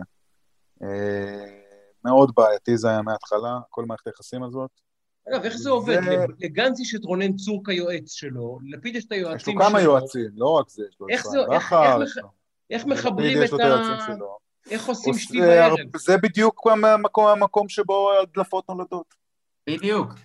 אנחנו היינו ארבעה. אנחנו היינו חמישה אנשים, ארבעה, חמישה אנשים סביב ראש הממשלה. ובונקר, לא יוצא כלום, אתה לא זוכר כן. אף אחד. לא, אבל. מי מקבל החלטות לגבי... כאילו- מי מקבל החלטות לגבי הקמפיין? יש שם אה, יאיר אז לפיד. תלוי, יש דברים, אז תראי, אז. אנחנו בתור יאיר לפיד, כאילו היה לנו צוות משלנו, ועשינו דברים משלנו, והיה לנו איזושהי אוטונומיה, כאילו, ליאיר לפיד לעשות דברים משלו, נגיד, ה- כשעשינו את הסרטוני וואטסאפ האלה של הממשלה, עם החרד, כאילו, של החרדים, עם הזה, עשינו כאלה סדרה של סרטוני וואטסאפ, מזה, מאז כולם עושים כאלה אה, בקמפיינים. אז, כן. אה, אז אה, נגיד זה עשינו על דעת עצמנו, ואני יודע גם שהגנצים לא אהבו את זה. אה, כי הם היו קצת רגישים לחרדים. אה, והיה עם זה כל מיני עניינים, ופתאום הם העלו איזה שלט חוצות בלי יאיר לפיד ולא עדכנו את זה, והיה שם כל מיני כאלה. היה שם מלא קצרים, והיה שם המון המון המון מלחמות אגו ומלחמות זה, ולא כולם, נגיד מסביב ליאיר לפיד היו מאוד, לא רצו את הדבר הזה. זאת אומרת, הרבה אנשים שם היו נגד זה, וחשבו שזה רעיון לא טוב כל הזמן. אני אגב גם, היה בעל בית, היה מאמן לקבוצה הזאת. אה, תראה, היה קוקפיט. לא, האם היה מישהו שקיבל בסופו של דבר... זה נאמר ברצינות כזאת. בסופו של דבר, כשיש מחלוקת, יש מחלוקת, מי קיבל החלטה? מישהו צריך בסוף לא יודע, הם עשו ישיבות, אין לי מושג, לא הייתי בכל השיט הזה. הם עשו ישיבות שם, כל הגדולים, והחליטו, אני יודע, אין לי מושג. תגיד שנייה, אני... אני רק ממלא הוראות. אני- אני סקרן על... אבל, אבל זה מדהים, תראו, הנושא הזה של ההדלפות באמת זה נושא, זה באמת מדהים, וזה... באמת, הלוואי שיכול... כן, תשמע, זה, זה, היה, זה היה אירוע, כי אנחנו באמת קמפיין שלם, 100 ימים, ואפס דברים... בוא נגיד את זה ככה, שהיה איזה, חל, איזה נקודה, איזה מקום שם שאני... אה, תראו, אני עד כדי כך לא הדלפתי, שהייתי, כאילו אפילו התרעתי על uh, חששות שהיו לי לגבי uh, הדלפות בפני... Uh, לא משנה, זה מישהו מהקמפיין של יאיר לפיד. אמרתי, תראי, תראי, אנחנו... אנחנו עוד מעט נשמע את ה... אני- אנחנו עוד חמש דקות נראה, נשמע את הדבר הזה, נראה את הדבר הזה בטלוויזיה. לא עברו חמש דקות ומגיעה שאילתה מ-ynet על אה, משהו שלרגע לפני שנייה מישהו אמר בחדר, כאילו, סגור. כן, זה נוראי, אה, זה נוראי. משהו זה- מטורף, זה לא ראיתי כזה זה דבר. מאוד, תקשיב, זה וזה מאוד המון מחריד. חוס, נובע גם מחוסר זהירות ורשל- וכאילו חוסר מודעות לדברים כאלה. אגב, אני אשתף את כן. הצופים, את המאזינים, ו- ו- וש- זה, שמע, זה מאוד מאוד, הייתי ב- ב- בכל מיני קמפיינים שהיו אה, יותר סגורים ויותר פתוחים, אבל כשאתה בקמפיין כזה, ושיוצאים לך דברים מהחדר, אתה מרגיש לא, אתה יודע, ברגע ש... בסוף, רק לפאקינג מישהו הקליט אותו, הקליטו, אתה יודע, זה משוגע, זה מטורף. בדיוק, עכשיו רועי, עכשיו שמישהו וגם היה אני- מקליט את ביבי. בדיוק, עכשיו אני אומר, רועי וגם אני, אנחנו עובדים בעולם תוכן של חדוות יצירה, של חופש יצירה. ברגע שאתה חושב פעמיים לפני שאתה פותח את הפה בחדר סגור שאמור להיות אינקובטור, באינקובציה סגורה, אז, אז אתה פוגע ב, ב, בחדוות היצירה ובתוצר לא, בקצה. אני חייב להגיד שאנחנו ברמה של של הצוות הקריאייטיב שלנו, שעבדנו באמת רק עם, אה, עם יאיר ועם עוד כמה בכירים שם במפלגה קצת, וכזה הצוות, אבל אז לא היה לנו איזה, לא, זה, אלה, שם ידענו שמהקבוצה הזאת. לא. יוצא שום דבר. היה לך לא, סייף. היו. אנשים, אבל היו, אבל הסתובבו שם אנשים שידענו שכן, יכול להיות שיצאו. אבל רועי, אני אגיד לך, אני אגיד לך משהו מדהים. אני נגמר, או בחלוף זמן, הולך רונן צור לעובדה, ופותח דברים, אני אומר, לא, אם זה זה מה אני לא שרונן- מסוגל להבין את הדבר הזה. אם זה מה שרונן צור פותח, מה הוא לא פתח? אם זה הדברים שהוא אמר, מאוד ל... מה הדברים שהוא לא אמר? זה מה שהדהים אותי ברעיון לעובדה, שהיה רעיון חסר תקדים, אני לא, לא אני יודע לא אם ראיתי היו הרבה את זה דברים בחיים. שהוא לא אמר, אבל... אה, אני מנסה להבין, א', איזה איבה כנראה נוצרה בינו לבין גנץ, שהוא הולך ופשוט, אה, אני אומר את זה בעדינות, אה, פוגע בחייו, פשוט פגע בחייו בחלק מהדברים שנאמרו שם. לא... אני חושב. אני... אני לא יודע, אני, אני חייב, אני מאוד לא מתחבר, התחברתי לצד הזה, אני חושב שזה לא לעניין מצד איש מקצוע, באת, עבדת עם אנשים, שילמו לך הרבה כסף, וזה איזשהי סוג של משרת אמון גם לעבוד בקמפיין, לא יעזור נכון. כלום. אה, ובעיניי ללכת אחר כך ו... ולדבר על לא, זה אבל הוא גם, בטלוויזיה, מספר זה- שם על אה, עניינים אישיים, זה עניינים... כמו אה. זה כאילו פסיכולוגי, לך לדבר על מטופל, זה בעיניי ברמה, נכון, ברמה נכון. של הפרת אה, האמון הכי בסיסי שיש, לא משנה איזה אפס זה המועמד, ומה הוא, גם מה כבר גנץ, בוא, מה כבר גנץ, מה גנץ עשה לו, בוא תגיד לי, מה, מה גנץ עשה לרונן צור? לא יודע. הוא יכול עד כדי כך, מה, מה הוא עשה לו? לא יודע, לא יודע, רק אני מנסה אותו, לחשוב. לא שילם לו בזמן, לא יודע, מה הוא עשה לו, מה? אני לא יודע. זה הדבר שקשה לי מאוד להבין. תשמע, אני רוצה- אולי- בגלל זה אני לא, אולי בגלל זה תמיד אה, נשארתי כושל במקצוע הזה. לא, לא, לא, לא, לא קודם יודע. כל אתה לא כושל, אתה לא... לא, אל ת- בתחום הקמפיינים, אף פעם לא הפכתי לאיזה... לא. מספיק את אתה-. לא נכלולים מספיק. מה, לא, זה לא קשור לאחד לשני. אני מאוד מאמין ב- בנאמנות לאנשים שאתה עובד איתם. לא, לא אבל אה. תראה, עובדה שאנשים ממשיכים לעבוד איתו, מה אני אגיד? בסדר, אוקיי, יש סוגים גם של אנשים. אתה יודע. יש גם סוגים של אנשים, זה גם בסדר. אה, תשמע, אני רוצה להגיד לך שני דברים. קודם כל אני רוצה, יש משהו אחד שאנחנו עושים פה כל שבוע, אני אשתף אותך, ואנחנו מדברים על זה בכל שבוע, אנחנו בעצם בפרק מספר 28, ובפרק, ובכל 27 הפרקים האחרונים, אגב, בואו נרים לעצמנו, אפשר, אנחנו, השבוע אני אה, ראיתי בצ'ארט, ב, כאילו ב, במדרג, מדרג. הפודקאסטים, בטבלת. הפודקאסטים, או בכדורגל. שאין לי, אין לי שום יכולת להסתכל, כאילו לדעת וזה, אבל הועבר אליי טבלת הפודקאסטים בישראל, ואנחנו בעולם החדשות, הפוליטיקה והאקטואליה, במקום השלישי. רועי, אני לא יודע להסביר לך את זה אפילו, כי אנחנו פה, אתה רואה, זה, זה, ככה, זה, זה כל שבוע המפגש שלנו, זה כאילו, אתה יודע, זה ספסל שאנחנו יושבים עליו בסוג של אה, שיח פנן לחלוטין, והדבר הזה נהיה כאילו מפלצת בקטע החיובי, וא', זאת הזדמנות להגיד תודה. וזה מדהים, כל הכבוד. מדהים, מדהים, וכשאתה מסתכל גם מי, מי השחקנים במגרש, זה אנשים, אתה יודע, יש להם גב, חדשות 12, גלובס, דה מרקר, ואנחנו, שאנחנו, שי עם הספרייה מאחורה ואני פה עם הבקבוקים, אתה יודע, כאילו, אז קודם כל זה לא מובן מאליו, וזו תודה לכל המאזינות. ורני עם שני ילדים על הברכיים עכשיו צורכים. ועל הראש. אבל עכשיו. אחד הדברים שאנחנו הקפדנו ונקפיד, אני מקווה שלא לאורך זמן, אבל ככל שהזמן יידרש, זה שאנחנו בכל שבוע מעלים כאן את שמו של אברה מנגיסטו, שאברה הוא בחור צעיר שעבר את הגבול במצב מנטלי לא מי יודע מה כמה, לא, לא. וזה בחור ש... אה, אתה יודע, אנחנו מדברים כל שבוע על קטע של גלעד שליט, כל שבוע היו מדברים, הילד של כולנו, ופששים, ועודד בן עמי, וכל... ואברה הוא הילד של אף אחד. ופה זו הזדמנות להגיד כמה דברים. אחד, מה שאנחנו אומרים בכל שבוע... רק להבדיל, גלעד שליט נפל בשבי בזמן שירותו הצבאי. כן, כן, כן, כן, כן, אנחנו גם, גם את ה disclaimer הזה אנחנו עושים. זה לא. גם את ה disclaimer הזה אנחנו עושים. אלחנן טננבאום נסע לסחור עם אה, איש... אה, עם לא, מישהו... לא, אני החזרתי אותו, ביבי החזיר אותו. הוא לא ידע, לא, זה אריק שרון. לא, נכון, נכון. טננבאום החזיר אריק שרון, אגב.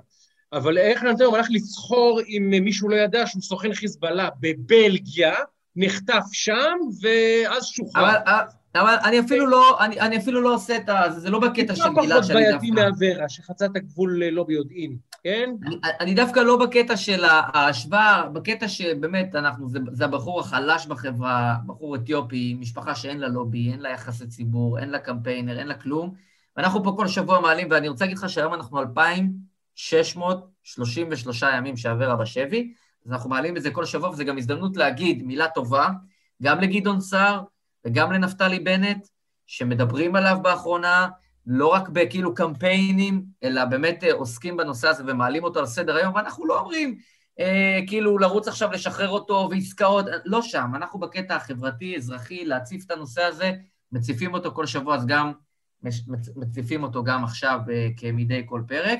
ואני רוצה לדבר איתך על הקטע שהתחלנו לגעת בו בקטנה, על הקטע הזה של ה deep state.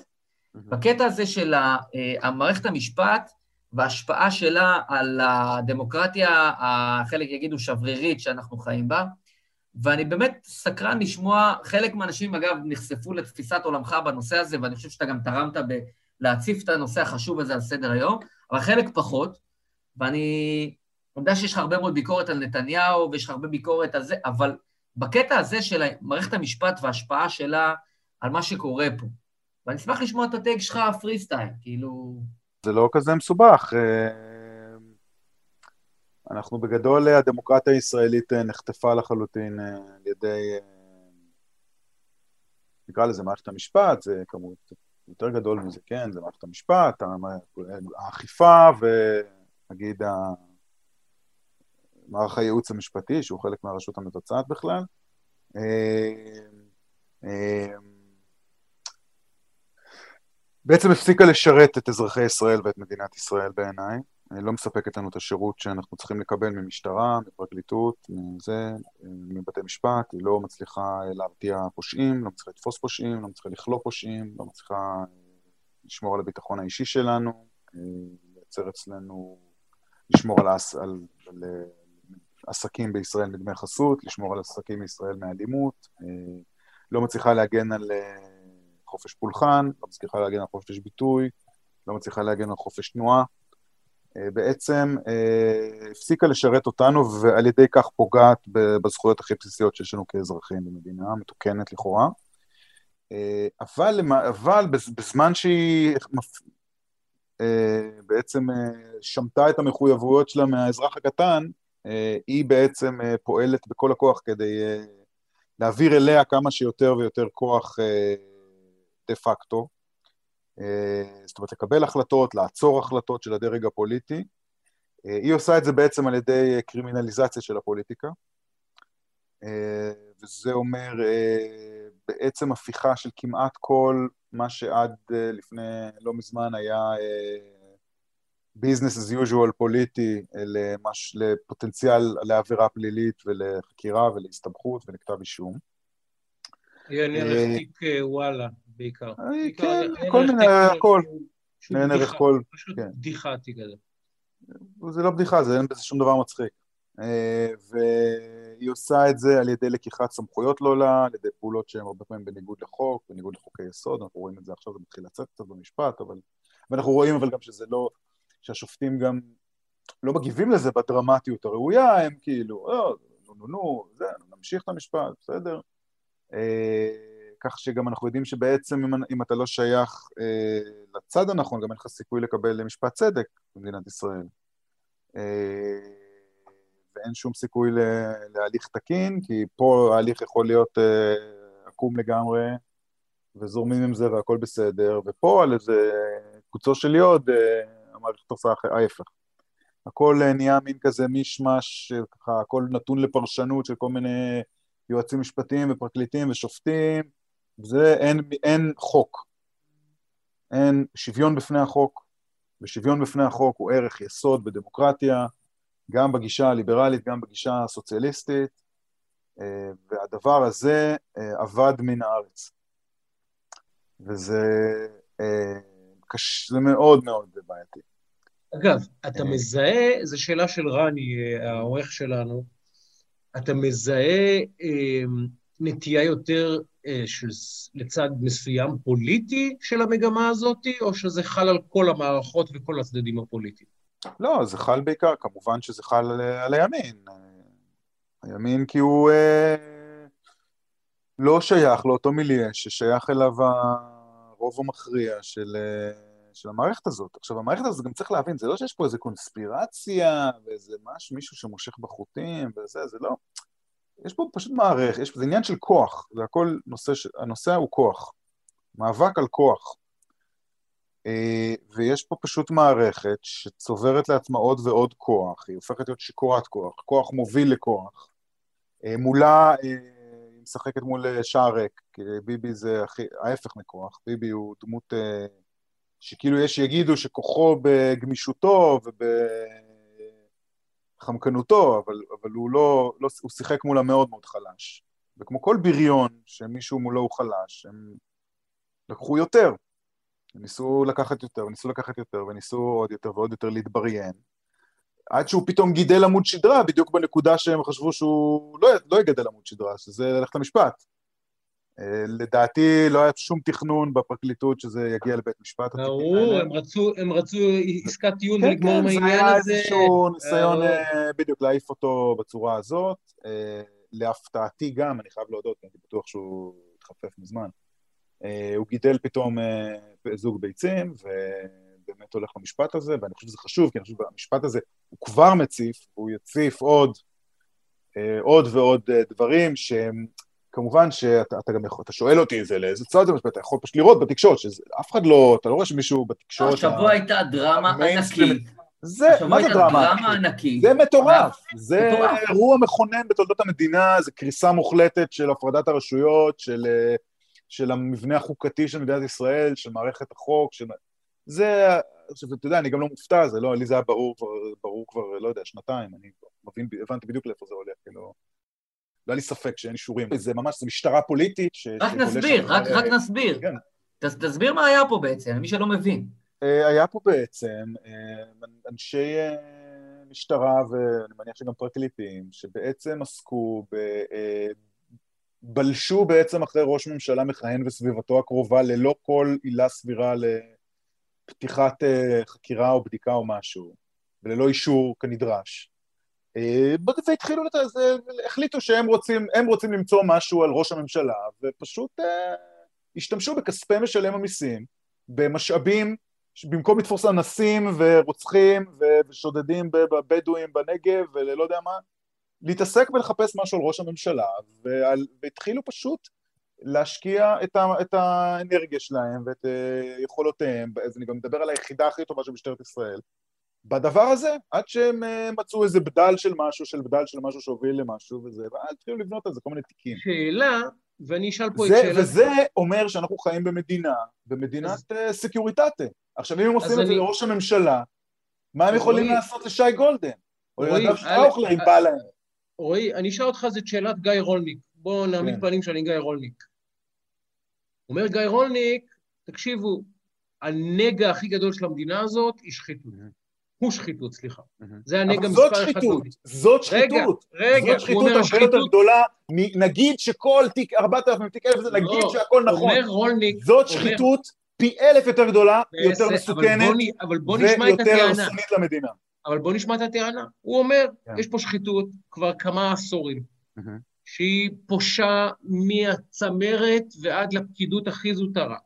ועד שלא ננקה את כל האורוות מהשחיתות, אני מצטט את גיא רולניק, אני באופן אישי לא מסכים עם התפיסה הזאת, אבל צריכים להשמיע אותה. עד שלא ננקה את כל האורוות מכל המושחתים, ורצוי המושחתים הכי שמנים, הכי גדולים והכי מובחרים, מי ינקה את המושחתים בפרקליטות ובבתי הוא אומר, המשפט? בשביל זה יש... וב- אה, יפה. עכשיו, אז זו? השאלה היא כזאת. מישהו פתח פעם בחקירה נגד כזה? כמו מה, שאומר אה, יש- מישהו חברך, יכול- כמו מישהו שאומר יכול- חברך אראל, מי ישמור- מי מי שומר יחקור על את- השומרים. מישהו יכול בכלל מי לפתוח יחקור את בחקירה? מי- מי החוקר ומי את מי? הגוף? יש לנו עכשיו פרקליט מדינה, יועץ משפטי לממשלה, שהוא גם פרקליט המדינה. זה וכשבאה לא, וכשבאה המבקרת, שמראש, שמלכתחילה לא אמור להיות יועץ משפטי לממשלה כמו בישראל, שהוא רק בן אדם אחד, שזה התפקיד שלו, של מה שהוא עושה. אז עכשיו הוא גם פרקליט מדינה.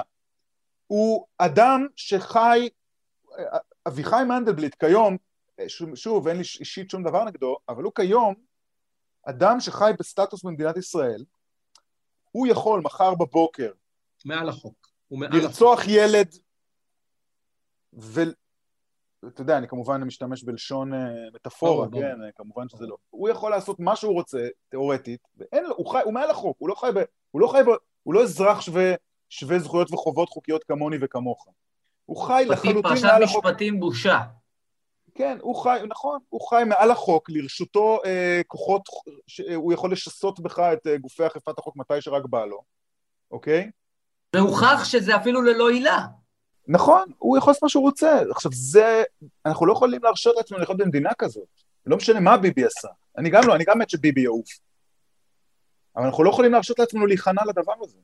עכשיו, הוא. נתפס בהקלטות על ידי, נו, ברח לי שמו, אה, שהיה לשכת עורך דין, יושב של עורכי הדין, נו, אה, אפי נווה.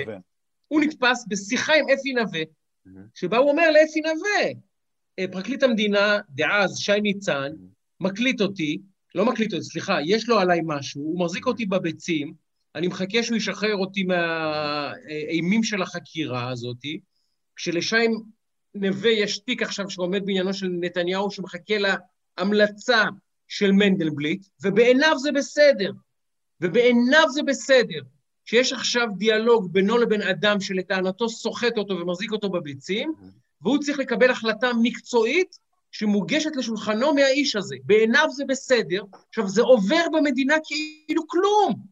הוא לא מתפטר, הוא לא משעה את עצמו, זה לא נבדק, לא פה- שי ניצן נבדק, אף אחד לא נבדק, זה פשוט עובר כאילו אותה? מי כלום. יבדוק? אבל מי יבדוק אותה? הילה זה גרסטל. הילה גרסטל רצתה אה, כן, לבדוק. מדהים. כן. זה מדהים. כן, עכשיו, לא, היא גם לא רצתה, והיא גם לא רצתה. לא, אבל, אבל רועי, זה עכשיו יותר רגע, עמוק. לא, אני רוצה אבל זה לשאול. אבל פה אנחנו, רועי, פה אנחנו מגיעים לשאלה המעניינת כי באמת, יש פה אבל. שיתוף פעולה של עוד גורמים. התקשורת הולכת יד כמובן, ביד. למצוא את הנרטיב, התקשורת נמצא היא אוכל. הנבלות שניזון מה- מהגבייה המרכיבה הזאת, זה אין ספק. עכשיו, זה אבל- מטורף, כי יש פה יותר, תראה, הרי דמוקרטיה מבוססת על איזונים ובלמים. ואל תשכח שיש פה גם שחקנים פוליטיים, ברור. שהחליטו לשתף פעולה עם הדבר הזה, במחשבה שיהיה להם פה איזשהו רווח פוליטי, חלקם ברור. ממש בצורה פעילה, כעדים. בוגי וכ- הלך למשטרה. להעיד ויצא כאילו סמרטוט, אה, אין דרך אחרת להגיד. יאיר לפיד העיד במשפט. אה, והם ממש- הולכים, הם הולכים, אה, והם חשבו שהם ישתפו עם זה פעולה והדבר הזה יועיל להם פוליטית גם בדרך כלל, תשמע, יאיר לפיד, אני יכול להגיד עוד בסדר, הוא רוצה להיות ראש ממשלה, עכשיו אולי ככה הוא יעיף את ביבי, סבבה. בוגי יעלון זה אך ורק מתוך ונדטה כן. אישית, כאילו זה כן, זה. מקום של ליברמן. כי מישהו-. זה כי, המטומ... זה כי הבחור הזה עצבן אותו, אז הוא עכשיו הולך לשתף פעולה עם האסון הכי גדול שקרה לדמוקרטיה הישראלית אי פעם. אה, אולי לא, חוץ אבל מרצח אני- רבין. אגיד אני אגיד לך אה, מה אז, הסכנה. אז, אז אתה, אז אתה, אתה מבין, זה, זה, יש פה יותר מדי אנשים שיש להם אינטרס, אין פה, הסכנה היא עצומה. אני שואל את עצמי רק מה יקרה ביום שאחרי, זאת אומרת, תראה, קודם כל השם הגדול פה הוא נתניהו בעצמו, אין פה, זה ממש צדק פואטי, זה צדק תסריטאי, שזה מה שקורה לו, הוא אשם, כולם אמרו לו אל תמנה את שי ניצן, אמרו לו אל תמנה את מנדלבליט, מינה, לא הגביל, לא עשה את מה שאמרו לו לפצל את הסמכויות, לא, לא, הש- לא התעסק עם זה. לא היה אכפת לו שהם ימשיכו לרדוף אותך, ואת שרחלר ואותי, וכל אזרח אחר במדינה הזאת, כל עוד לא יתעסקו איתו, לא אכפת לו. והם רדפו, כי הם רודפים פה במדינה הזאת יהודים וגם ערבים, מאז ומתמיד.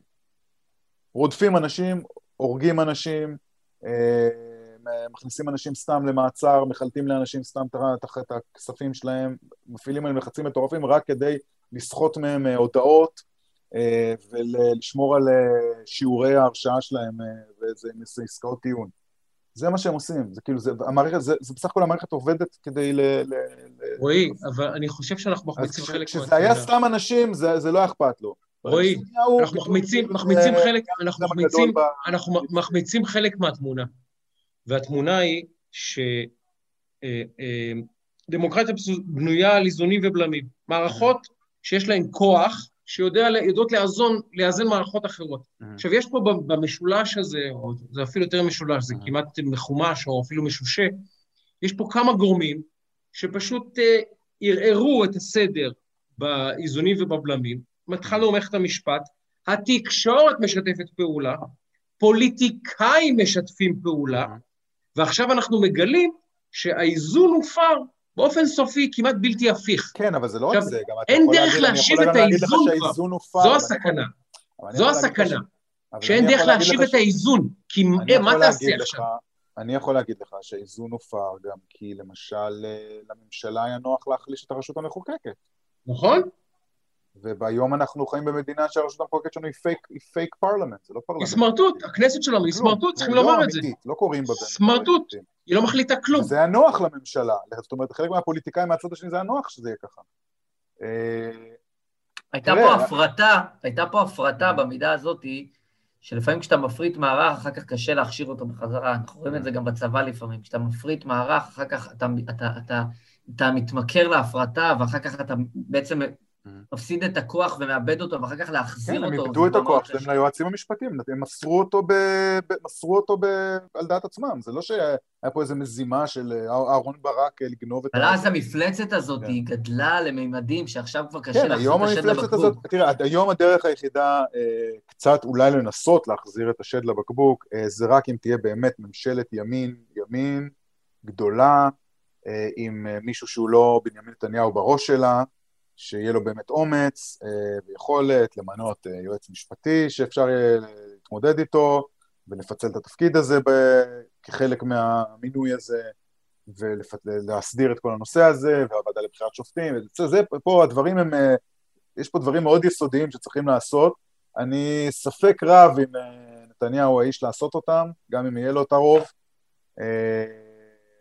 ומצד שני, אני גם לא חושב, שיש כל מיני דמויות שאולי יכולות לעשות את זה, כמו, לא יודע, סמוטריץ', אבל סמוטריץ' בחיים לא יהיה לו יותר משישה מנדטים פה. ביום טוב. תגיד, איפה... לא, איפה... והוא לא באמת מייצג את הציבור, זה גם לא יכול להיות מישהו כל כך, אה, ששייך, מייצג פלג כל כך קטן מהציבור, לא יכול... אבל אני אגיד לך מה, אני אגיד לך משהו, ואז אני מוביל רגע לנקודה. אני חושב שהמציאות הזאת שנכפתה במרכאות על נתניהו, במרכאות, נכפתה על נתניהו ונכפתה כן, עלינו, לא נראה לי שהוא רוצה את זה. אירוע שבעבר היה, אירוע שבעבר היה אה, שולי שוליים ולענייני טעם, הפך להיות צנטרום של הפיילה. העניין המשפטי בכלל. רגע, רגע. אני חושב שהיום המודעות עלתה דרמטית לעניין הזה, ואני חושב שיכול... במקום חמישה אחוז זה שמונה אחוז.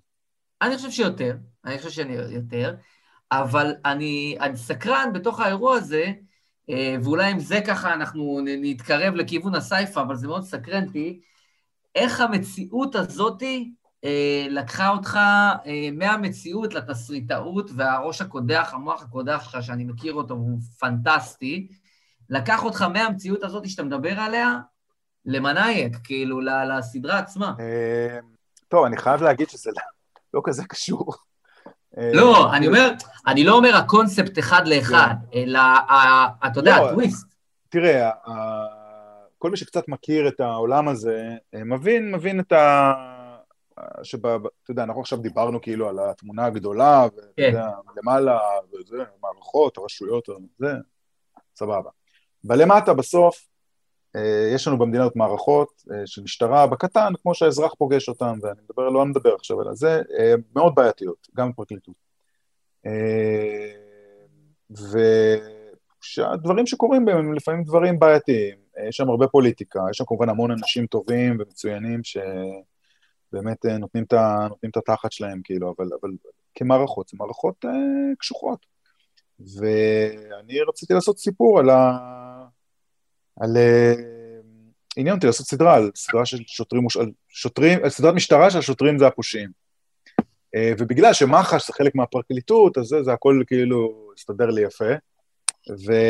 אבל זה לא ממש, הסדרה לא ממש עוסקת כל כך בדברים, ב... ב deep state, אלא יותר ב...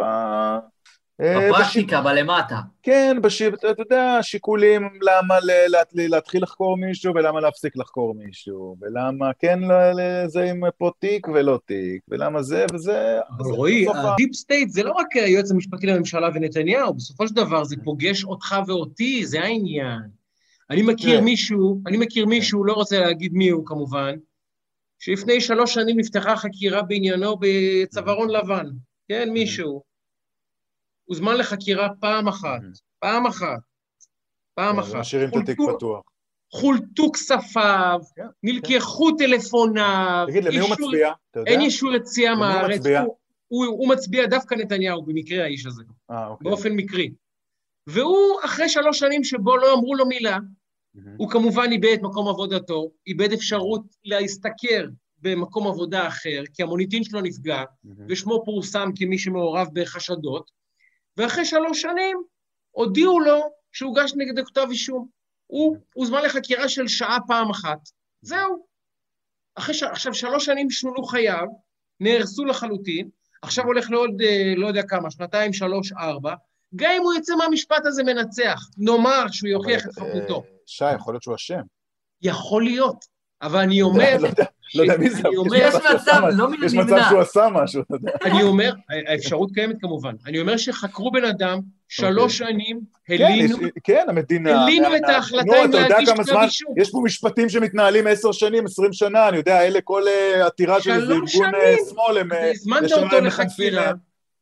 אבל תראה, אני לא יודע, יכול להיות שהוא יכול להיות שהוגש נגדו בצדק כתב לא, אישום. לא, אני- אגב, אבל- גם לאשמים יש זכויות. ברור, נכון. גם נכון, לאשמים יש נכון. זכויות. מדינה הזאת, יש פה עינויי דין, המשטרה קטנה מדי, אני לא יודע איך- אפילו למה זה קורה, אה, הכל לא קורה לאט מדי. כי קשה להחזיק משטרה לא, וצבא. גם אין, אחריות, גם אין אחריות, אתה מבין? גם אין, אתה לא יכול לתבוע מישהו על זה עכשיו.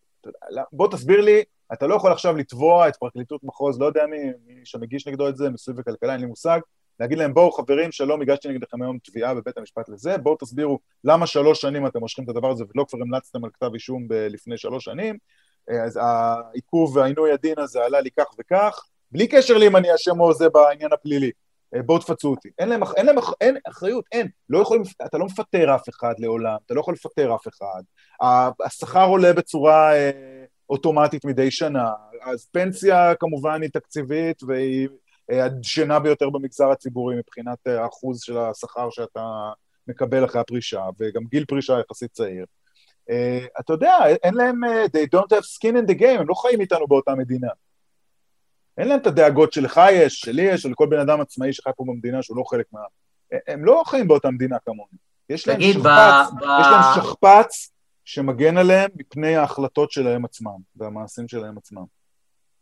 אתה מבין? לכל המגזר הציבורי, אגב, יפ. אתה רואה את זה בקורונה, גם הפוליטיקאים שלנו, אתה רואה את זה בקורונה. הם לא באמת, אתה יודע, מה אכפת להם, כאילו? המשכורת שלהם נכנסת, אה, אתה יודע, אף אחד לא יפטר אותם חוץ מהבוחר, לפוליטיקאים עוד יש לפחות את הבוחר שיכול להעיף אותם הביתה, אבל לפקידות ולזה אין, אין זה. אתה, הפנסיה היא בנקט, כאילו. כן. לקראת סיום, במדינה שאתה, שאנחנו כן חיים בה, מה, מה, מה איתך בימים אלה? תן לנו קצת מה, מה איתך בימים אלה. אני. כותב עוד עונה למנאייכ. אה, מאוד מתקדם כבר, האמת היא, אני כבר לקראת הסוף של הכתיבה, אני מקווה שנצלם באוקטובר ככה. אה, אבל לקבל את כספי התאגיד זה בסדר, נכון? קל, למה לא? אה, זה בסדר. לקבל מוכן כסף לקבל, מה deep state זה מוכן בסדר. לקבל גם כסף מהפרקליטות, אם הם רוצים, מחר אני בא לתת איזה עבודה שהם רוצים. לפרקליטות, כן. לבג"ץ, אני מוכן ללכת לצייר ציורי שמן, למדתי בבצלאל. ציורי שמן של שופטים, מה שהם רוצים, אני בא. מה, מי שנותן, מציעים לי כסף, אני לא אומר לא. האיחוד אנחנו לא אומרים לא. הקרן- הקרן החדשה לישראל, מיקי גיצין, כן, מי שרוצה, סחבק כן. פה. חוץ מהפועל. מעולם, ואני, והכל מסודר, חשבוניות, הכל טוב, כאילו, אני לא... הכל legit. בקיצור, אה, אז אה, אז זה כל זה, אני עובד אה, חצי משרה באיזה חברת הייטק, אה, בתור... אה, יועץ תוכן כזה. אני עושה עוד כמה פרויקטים אה, קצת יותר קטנים, אני מפתח כמה דברים, אה, גם סדרות לפה וגם אה, קצת לחו"ל, אני עכשיו התחלתי לפתח איזה תגיד, אתה מרגיש אגב שתעשיית הטלוויזיה, שאני גם עבדתי בה כמה שנים לא רעות, מהמם. ואנחנו מכירים את הפרופיל של מרבית העוסקים בה. מקבלת אותך ואת האאוטינג שאתה עושה לדעותיך הפוליטיות באהבה ובסובלנות? כן, אני חייב להגיד שאני אף פעם לא... אני יודע שיש תמיד דיבור כזה קצת על... לא נותנים לי בגלל שזה, אני חייב להגיד שאני אף פעם לא נתקלתי בשום אה, שום בעיה שאני יודע עליה, כן? אה, ואין לי בעיה, אתה יודע, אני עובד עם כול- כולם, כל האנשים, חבר של הרבה מהם. אבל גם הדעות, וב... אבל אני חייב להגיד לגבי כן. רועי, שהדעות שלו, ואגב, זה חלק משמעותי מהפודקאסט הזה, הן לא דעות דיכוטומיות, הן דעות מורכבות. הוא נותן לך זה פה, נכון. ו... ו... הוא נותן לך פה רק ממה שאנחנו ככה הצלחנו לאסוף פה, אתה שומע שלא דעות, אני ככה, ככה, ככה, זה לא דיכוטומיה, אני רק שחור, רק לבן. אתה שומע דעות מורכבות, אתה שומע דעות שהן אה, לא מנוכסות לאיזשהו עניין אחד, לא, אני- אני גם- עולם. אני גם חייב להפתיע אתכם, יש לא מעט, אני יודע שבמיוחד תסריטאים משום מה, אה, ימנים, כן. יש כמה כן. וכמה, אה, כן. וגם חלקם די בחוץ. מכירים כאילו. כמה, שנינו כן, מכירים כן, אפילו זה. כן, יש כמה ש... אה, אין בעיה עם זה. מה, ותראו, אני חנוך. לוין הצביע ליכוד? לא ידעתי. זה- חנוך לא, לוין לא. הצביע מח"ל? לא חנוך לוין, אבל יש כמה וכמה, גם אנשים שהם אה, out there, כאילו לגמרי עם הדעות שלהם, הכל בסדר. אתה רוצה להגיד לי שרני בלר הוא איש, איש לא, חירות? אבל רני בלר הוא אח, רני בלר הוא אח. רני בלר היה גם אח שלי, שהתחיל גדול. לצייץ עליי נאצות, כי אה, אני לא, איש עליי לא ימין. צייץ גם נאצות. לא צייץ אני איש עליך. ימין, והוא יודע שאני איש ימין שנים. אז אז אה, עליי הוא צייץ באהבה רבה, כן? גם גם לא איתי יודע, הוא. עבד, חבר יקר היה פעם, התחיל לצייץ עליי. אבל תשים לב, שי, יש בידול בתפיסה בין האם מסתכלים כן. עליך כאיש ימין או אם מסתכלים עליך כביביסט. כביביסט. זה- ביביסט, זה זה, הבעיה. אתה מבין, זה לא ברגע שאתה נכנס לקטגוריה. אם רועי היה במרכאות, כן, שוב, אנחנו עכשיו לא ניכנס לזה, ביביסט, יכול להיות שהיו כאילו, נכון. אני אני אומר את זה ב- אגב, בעצם, אגב, לא זו בשמחה. הבחנה מעניינת, כי פעם האויב בשמאל היה המתנחל, היום האויב הוא הביביסט. היום אין לאף אחד- לגמרי, לגמרי. היום אין בעיה עם מתנחלים, תחשוב על הביביסט, תחשוב על ביביסט מתנחל, תחשוב על ביביסט מתנחל. כי אז- אתה צריך לזכור, אה, שי, אם אנחנו קצת אה, הולכים אה, לרפרר פה לתורתו של דוקטור אבישי בן חיים, כן. המתנחל, מה זה המתנחל בסוף? המתנחל בסוף הוא מאוד דומה לתל אביבי. הוא ברוב המקרים אשכנזי, בעל השכלה אקדמית, אה, עובד במקצועות חופשיים, אה, איש משכיל, איש, אה, אתה יודע, איש הציונות של ארץ ישראל הישנה. נכון, הוא דתי, הוא הולך לבית כנסת, הוא גר בצד הלא נכון של ראש העין, אתה יודע, אבל בסוף הם המתנחל וה- והאשכ- והחוסה למחים. הרבה כן, מהם גם... המתנחל בשנות כן. ה-90 היה האויב, ממש נכון, האויב, נכון. ועכשיו הוא לא מפריע לאף אחד, נכון, שיתנחלו. כי היום זה יותר. עניין של שבטים וזהויות, ופחות של האם יהיה שלום או לא יהיה שלום, כי כולם כבר הבינו שלא יהיה שלום. איזה אה, מזל, איזה מזל. אבל אני רוצה רק להגיד עוד משהו. אני, כן. אני רוצה אבל רק להגיד עוד משהו קטן. אה, תראו, אני גם חייב להגיד לכם, יש איזה מין תפיסה כזאת גם בקרב אה, הרבה אנשים בימין, ובעיקר יוצרים בימין, שלא ייתנו לי, לא יעשו לי, יפלו נגדי. אני חייב להגיד לכם שזה פשוט לא ככה. אני אשמח אם מי שמקשיב לנו, שיקשיב למה שאני אומר. אני, זה כבר יצא לי פשוט מקרה כזה עם ידידה ש... אה, לא ייתנו לי, לא יעשו לי וזה, ואמרתי לה, תראי שכן, ולקחתי אותה לאחד הגופים הכי גדולים והכי שמאלניים במדינה שעושים אה, טלוויזיה, ולקחו, ובכלל זה לא מעניין אף אחד, תבוא עם סיפור טוב, אה, זה לא משנה מה הדעות שלך, זה לא, בכלל לא מזיז ל... זה אולי. נכון בדרמה, בזירה של האקטואליה זה קצת אחרת. אה, זה אני לא יודע, אולי. זה אני פחות... אה, אולי. זה ככה בדרמה, אני יודע, אבל גם בזירה של האקטואליה, מה, תראה את הפרשן הכי חזק של אה, חדשות 12. מי כן, הדמות המובילה של כל לא האופרציה הזאת. לא נחזור לדברים שאני אומר פה כל שבוע, אבל המשחק בתקשורת הוא לא מי יושב באולפן. המשחק בתקשורת הוא מי מנהל את המערכת. כן. שם המשחק. control. ושמה יש מרחק ללכת אדיר. זה, כן. השאלה זה לא אם זה עמית סגל ורועי עידן יושבים באולפן, לצד רינה מצליח ולא יודע מי. אני אלא, מודה שאני פחות מצוי ב... ב- מי יושב במערכת? עכשיו אני אומר לך, בתחום הדוקו ובתחום האקטואליה, זו זירה שמאוד מאוד קשה לאנשי ימין בה להגיע לעמדות כי. הדוקו, אני פשוט שמעתי את. השיחה שלכם, הדוקו הוא דוקו של אורלי בר-לוי. בהחלט. הדוקו הוא אקטיביזם. מאוד מאוד אה, והוא קשה להגיד אקטיביזם של. שמאל קצה גם בהרבה נכון. מקרים. מה מה זה בהרבה? אני חושב שאולי אפילו ב... ברוב המוחלט. נכון. הדוקו אגב, הוא... כן. אגב, במאי הקולנוע הישראלי הכי חשוב של תקופתנו הוא יוסף סידר, הכי חשוב של תקופתנו, הקולנוע, אוקיי? אה, אבל- אבל כן, אה, אה, אני שמח לשמוע שיש לך פרנסה, גם ומנאייק היא סדרה מדהימה. ואתה יודע, החוכמה אגב היא באמת, רועי, בסופו של דבר, לייצר עוד ועוד, גם סדרות כאלה, ולהכניס עוד ועוד אנשים שהקול שלהם הוא כזה, אה, עוד ועוד. לא כדי שיהיה איזון, או לא כדי שתהיה נוכחות, אלא כדי שהשיח יהיה קצת אחר, שישמעו פה עוד קולות. ואני חושב, כן, אני חושב בעניין הזה, שי, ש... אה, ו- ונקנוס את, ה, את, ה, את ה pod אה, בנקודה הזאת, שבאמת אה, דבר יפה, וזה מה שאני מאוד אוהב אצל רועי, שהדעות שלו הן לא, באמת, התחלנו לדבר על זה, הדעות שלו הן מורכבות ומבוססות ומנומקות, ואני חושב שבשיח שאנחנו נמצאים, ורועי, אנחנו פה כל שבוע מייצרים שיח שהוא באמת שיח טיפה יותר מורכב, יורד שנייה רגע מה sound bites, ואתה יודע, ומה sync של ה-15 שניות, שזה גם הקסם של pod, וזה גם מה שאנחנו מנסים לייצר פה. שיחה שהיא טיפה יותר מורכבת, טיפה טיפה יורדת לתוך העניינים, ולכן לפחות מבחינתי זו הייתה שיחה מרתקת, גם באופן אישי למדתי, וגם אני מאמין שמאזינות והמאזינים והצופות והצופים גם נחשפו אליך, שאתה בן אדם גם. פנטסטי ומדהים, וגם. לדעות שהן חשובות. ממש לסיכום, משפט כן. אחד. מה ההימור שלך? איך יסתיים כל אפיזודת המשפט הזה? וואי, אני מה זה לא... אה, משפט? כן, איך, יס- איך, תסתיים, ה- איך יסתיים האירוע המשפטי הזה עכשיו? אני חושב שבתיק אלף אה, נתניהו יורשע. זה המתנות, מה שנקרא. כן. אה, זה בעיניי התיק שהוא כאילו, יש בו משהו. השאלה באלף, אוקיי, השאלה באלף, אני עושה שאלת המשך כן. לפני שתמשיך ל-2,000, 4,000 ועוד תיקים שבטח עוד ימציאו, מישהו ימציא איזשהו מספר נוסף. אה, אה, האם זה יהיה עם קלון? כי לא. אלף יכול... אה, זה- כן, כן, כן, עם קלון, אוקיי. כן. אבל זה יקרה עוד לא יודע כמה שנים, ויש מצב שנתניהו יהיה באמצע ראש ממשלה, ואם הוא יתאפס על עצמו, ותהיה לו ממשלת ימין, ואם הימין יתאפס על עצמו ויצא מהבית להצביע ויהיה לו ממשלת ימין, אם זה מה שהוא רוצה, אז הוא יכול להיות שהוא יוכל לעשות, תראה, כל שינוי שנתניהו יעשה בזמן הזה במערכת המשפט, יתאפס על ידי השמאל, יגידו, אוי, זה בגלל המשפט שלו, או זה, יגישו עתירות לבג"ץ, אבל צריך להיות מאוד אה, עם אור של פיל על הדבר הזה. אם באמת אני עכשיו כאילו עושה מה זה הנחה, כאילו שנתניהו באמת רוצה לעשות את השינויים האלה, אני לא חושב שהוא באמת רוצה, אני לא חושב שהוא באמת אה, מסוגל כאילו לשים רגע בצד את האינטרסים האישיים שלו ואת הזה ואת המשפט שלו, ובאמת לעשות את, ה-do the right thing, אני לא בטוח שהוא יכול לעשות את זה. אה, אבל צריך להיות מאוד, אם, אם הוא כן עושה את זה, הוא צריך להיות ללכת על זה ולהיות מאוד מאוד... רגע, אז קשור. אמרת שאתה מעריך שבאלף זה יסתיים בהרשעה, אולי אפילו עם אני קלון. חושב, ש, אני חושב שכן, כי שם באמת יש כאילו איזה מין... אה, בסדר, נראה לי ששם יש משהו. אני מרגיש שזה בכלל עבירה על התקשיר, ושבמקרה הרע, לא, זה לא עבירה על תקשי"ר הרע. גם.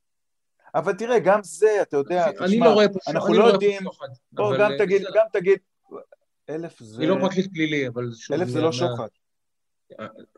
אלף, אלף אני זה לא שוחד. זה שוחד. לא, אלף זה, אלף זה מרמה והפרת אמונים. מרמה, מרמה, סליחה, מרמה והפרת- והפרת 4,000. אמונים. אה, שוחד זה רק זה- 4,000. רק שוחד זה 4,000. בזק, נכון? זה בזק כן. וואלה. אני כן. חושב שבאלף, אה, תראה, גם באלף, תשמע, יהיה משפט. יצטרכו להזמין את אה, יאיר לפיד לדוכן העדים, שיסביר את הקשרים שלו עם מילצ'ן. יצטרכו להזמין את שי ניצן ואת מנדל. שי גולדן גם הזדמנות. יכול, לא יודע, יכול להיות. שיסבירו... כן, כן. אה, כבר- כן. לא, לא, אני- זה כבר- אני- אני ברשימת באלף. אה. משהו. אני ברשימת... ויצטרכו להסביר למה במקרה הזה הם כן פתחו בחקירה ולמה פה ולאכיפה בררנית וכל זה. יש שם גם הרבה בלאגן, ואני לא בטוח שכל העדויות האלה, האנשים האלה רוצים שיישמעו. אז אני לא יודע מה יש שם. אבל זה נראה לי התיק שכאילו יש בו איזה... אני מבין את ההיגיון שלו. תיק מה אלפיים. דעתך על 2,000 ו-4,000? אלפיים אני בכלל לא מבין את ה... לא מבין מה זה בכלל.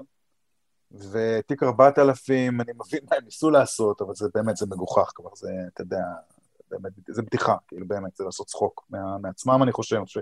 אגב, אני חושב שהכי הרבה נזק הם עשו למערכת. כן. זאת אומרת, את הנזק שהם עשו, הם עשו בעיקר למערכת, זאת אומרת, אמון הציבור במערכת הזאת הולך לצלול, הוא כבר צולל והוא יצלול עוד פלאים, זה לא קשור לא אליי ולא למנאייק ולא לשום דבר. אנשים שומעים חדשות והם נג- נגלים באמת במערומיהם שם. תראה, מב... אני הסכנה- בעיניי זה מביך, ואני חושב רק על, אני מכיר גם אנשים בתוך המערכת, אנשים באמת לא, שזה לא... נעשה להם עוול, שנעשה להם עוול כי הם אנשים עוול. טובים. באמת נעשה להם. אני, אני חושב ש-2,000 ו-4,000 הם עושים מעשה חסר תקדים היסטורית משפטית, שהם מנסים למשפט, מלשון להכניס משפטיזציה, לדיאלוג בין התקשורת לפוליטיקאים. יותר? מזה, לדיאלוג מאחורי הקלעים. אני שהוא אחד- וחבריי אחד צריכים לשבת בכלא. הוא אגב אחד מנשמות האף של התהליך הדמוקרטי, דיאלוג בין תקשורת לעיתונאי. ככה זה קרימינ- זה מתקיים, קרימינליזציה, קרימינליזציה של מתנהל. הפוליטיקה. קרימינליזציה. זה מתנהל. מימי בנג'מין דה יזרעאלי, זה לא מתנהל מימי אה, בנימין נתניהו, כן? תראה, אבל מה שעצוב זה שהתקשורת, מה שעצוב זה שהתקשורת משתפת עם זה פעולה בכזאת חדווה. ברור, כי התקשורת... עד- הגרף- עד הנקודה שנתניהו יורשע. דקה אחר כך הם ינסו אה. לנסוג. אגב, העובדה שהפרקליטות עושה עכשיו תמות נפשי עם פליטים, עם, עם פלישתים, סליחה, ומוכנה שהכל גם עם יחרב- פליטים אגב, גם עם פליטים. גם עם. פליטים. ומוכנה שהכל יחרב, הכל יחרב, כולל המדינה, כולל בית המשפט העליון, כולל הדמוקרטיה הישראלית, כולל החברה שיש פה, הכל לא, יחרב. אני לא חושב שזה, אני לא חושב שהם רואים את זה אבל ככה, זה לא, הם לא חושבים שזה יח- גם לא יחרב, למה שזה יחרב? יש להם את ה... התקשורת משקפת להם את זה כמו שהם רוצים, הם לא מבינים בהכרח את מסתיים, אם המשפט הזה מסתיים בהרשעה, אחרי כל הערכ- הערכאות, ונתניהו נשלח לכלא, המדינה הזאת, לא, זה הוא לא לא יעבור יושב בכלא, בשקט. נו, כבר עד שהמשפט הזה יסתיים אנחנו בן 80. יודעים שהוא לא יושב בכלא, אבל אם תהיה החלטה כזאת, אוקיי, זה לא יעבור בשקט. בוודאי שזה יעבור אנשים בשקט, מבינים את זה. יעבור לא, בשקט. לא. פה אתה יעבור. בכל דממה דקה, כמו שהמשפט הזה עובר, כמו שהכתבי אישום האלה עברו, כמו שה- כמו. שהימין הישראלי, הביביסטי, ה- כאילו, לא המתנחלים והדוסים וזה, הביביסטים, ההמונים השקטים האלה, הם קונוסים, אה, זה אנשים שלא מסוגלים, אין להם, אין להם שום תודעה אה, ותרבות של אקטיביזם, של אה, הבנה שגם הרחוב צריך להרגיש את, ה, את מה שהם מרגישים, כמו שיש חזק מאוד בשמאל, השמאל עושה את זה מדהים. אה, הרבה, אני חושב, ממה שקורה משפטית קרה בגלל ההפגנות של השמאל, אה, שהתחילו, אני מזכיר לך, אצל מנדלבליט, ההפגנות של בלפור. הקידוש עם ברק- ה- עם הקדיש, במשך פתח תקווה. ובימין אין אפילו בדל של הדבר הזה, הם חושבים שמישהו יעשה בשבילם את העבודה. אה, הם חושבים שיקרה נס, הם חושבים שהם הולכים פעם בארבע שנים לקלפי ושמים פתק מחל, זה אומר שיהיה בסדר ושמישהו שומע את הקול שלהם, זה חרטא, והם גם לא הולכים מספיק לקלפי. אה, ואפילו את זה הם לא עושים. אה, ועל האפתיה הזאת שלהם, הם משלמים מחיר יקר, והם ישלמו מחיר יקר, הם ישלמו מחיר יקר במערכת משפט ומערכת חוק שמתנכלת, כמובן באופן יחסי לאוכלוס, לאוכלוסייה הזאת, במסתננים ש, שעוברים לגור בשכונות שלהם בצורה חסרת איזה, ב, אני יודע, בפשיעה, בפרוטקשן, ב, הם משלמים את המחיר, זה האוכלוסייה שמשלמת את המחיר, וזו אוכלוסייה שלא יודעת להשמיע את הקול שלה, בגלל זה גם היא משלמת את המחיר, בגלל זה נוח למערכות האלה להתעלם מהם, כי המערכות האלה עובדות לפי מה שמטריד אותם ומה שלא מטריד אותם.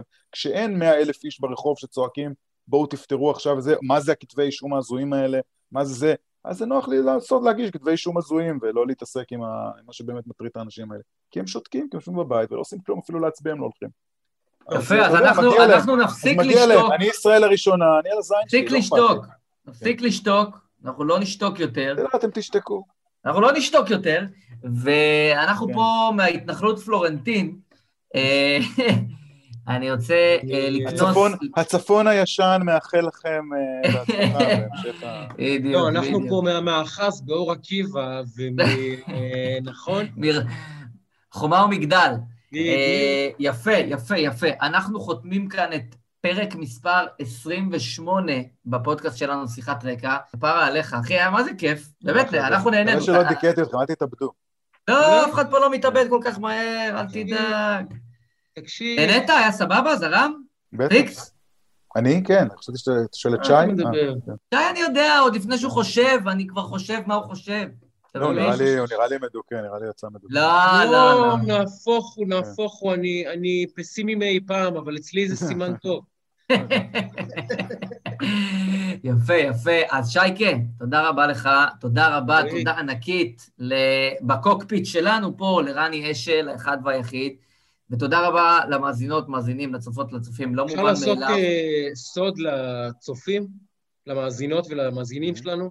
רק. שתדעו הפרק הזה, אתם שומעים אותו לא live מן הסתם, הוא הוקלט בזמן שביתר ירושלים משחקת. אני לא, אני לא ב pod בכלל, אני צופה במשחק, רק שתדעו. ונדב לא... שטראוכלר העדיף לשוחח על ה deep state ולהקליט לכם ולנו את הפרק הזה ולא לצפות בביתר, שתבינו עד כמה הוא מסור ל pod הזה. קודם כל, זה נכון, זה, מס, זה מסירות עד אין קץ, ואחרי שאתה היית חולה שבור, כאילו ברמת השיעולים ולא ויתרת, אמרתי, אין סיכוי שאני מוותר, וברגע שרועי הסכים לבוא ולהיות איתנו ולקחת חלק, אמרתי, בכלל אין סיכוי, וניצחנו 1-0, אז אתה יודע, אחרי המבול, כאילו. אה, יפה. שבוע הבא, שי ניצן ומנדלבליט כאן עונים על שאלות קשות. כן, לא כן, זה. יהיה הפולו-אפ, זה יהיה הפולו-אפ. אז אה, לא נספר מה יהיה שבוע הבא, אבל הולך להיות מעניין. אה, אז תודה רבה, רועי, תודה רבה, שי, תודה רבה, רני, תודה רבה למאזינות. ולמאזינים, ותודה רבה על זמנכם, ואנחנו נגיד אה, בריאות לכולם, והמשך שבוע מבורך, בסוף שבוע גז, ופורים שמח! תודה, תודה, חבר'ה. נכון, פורים שמח.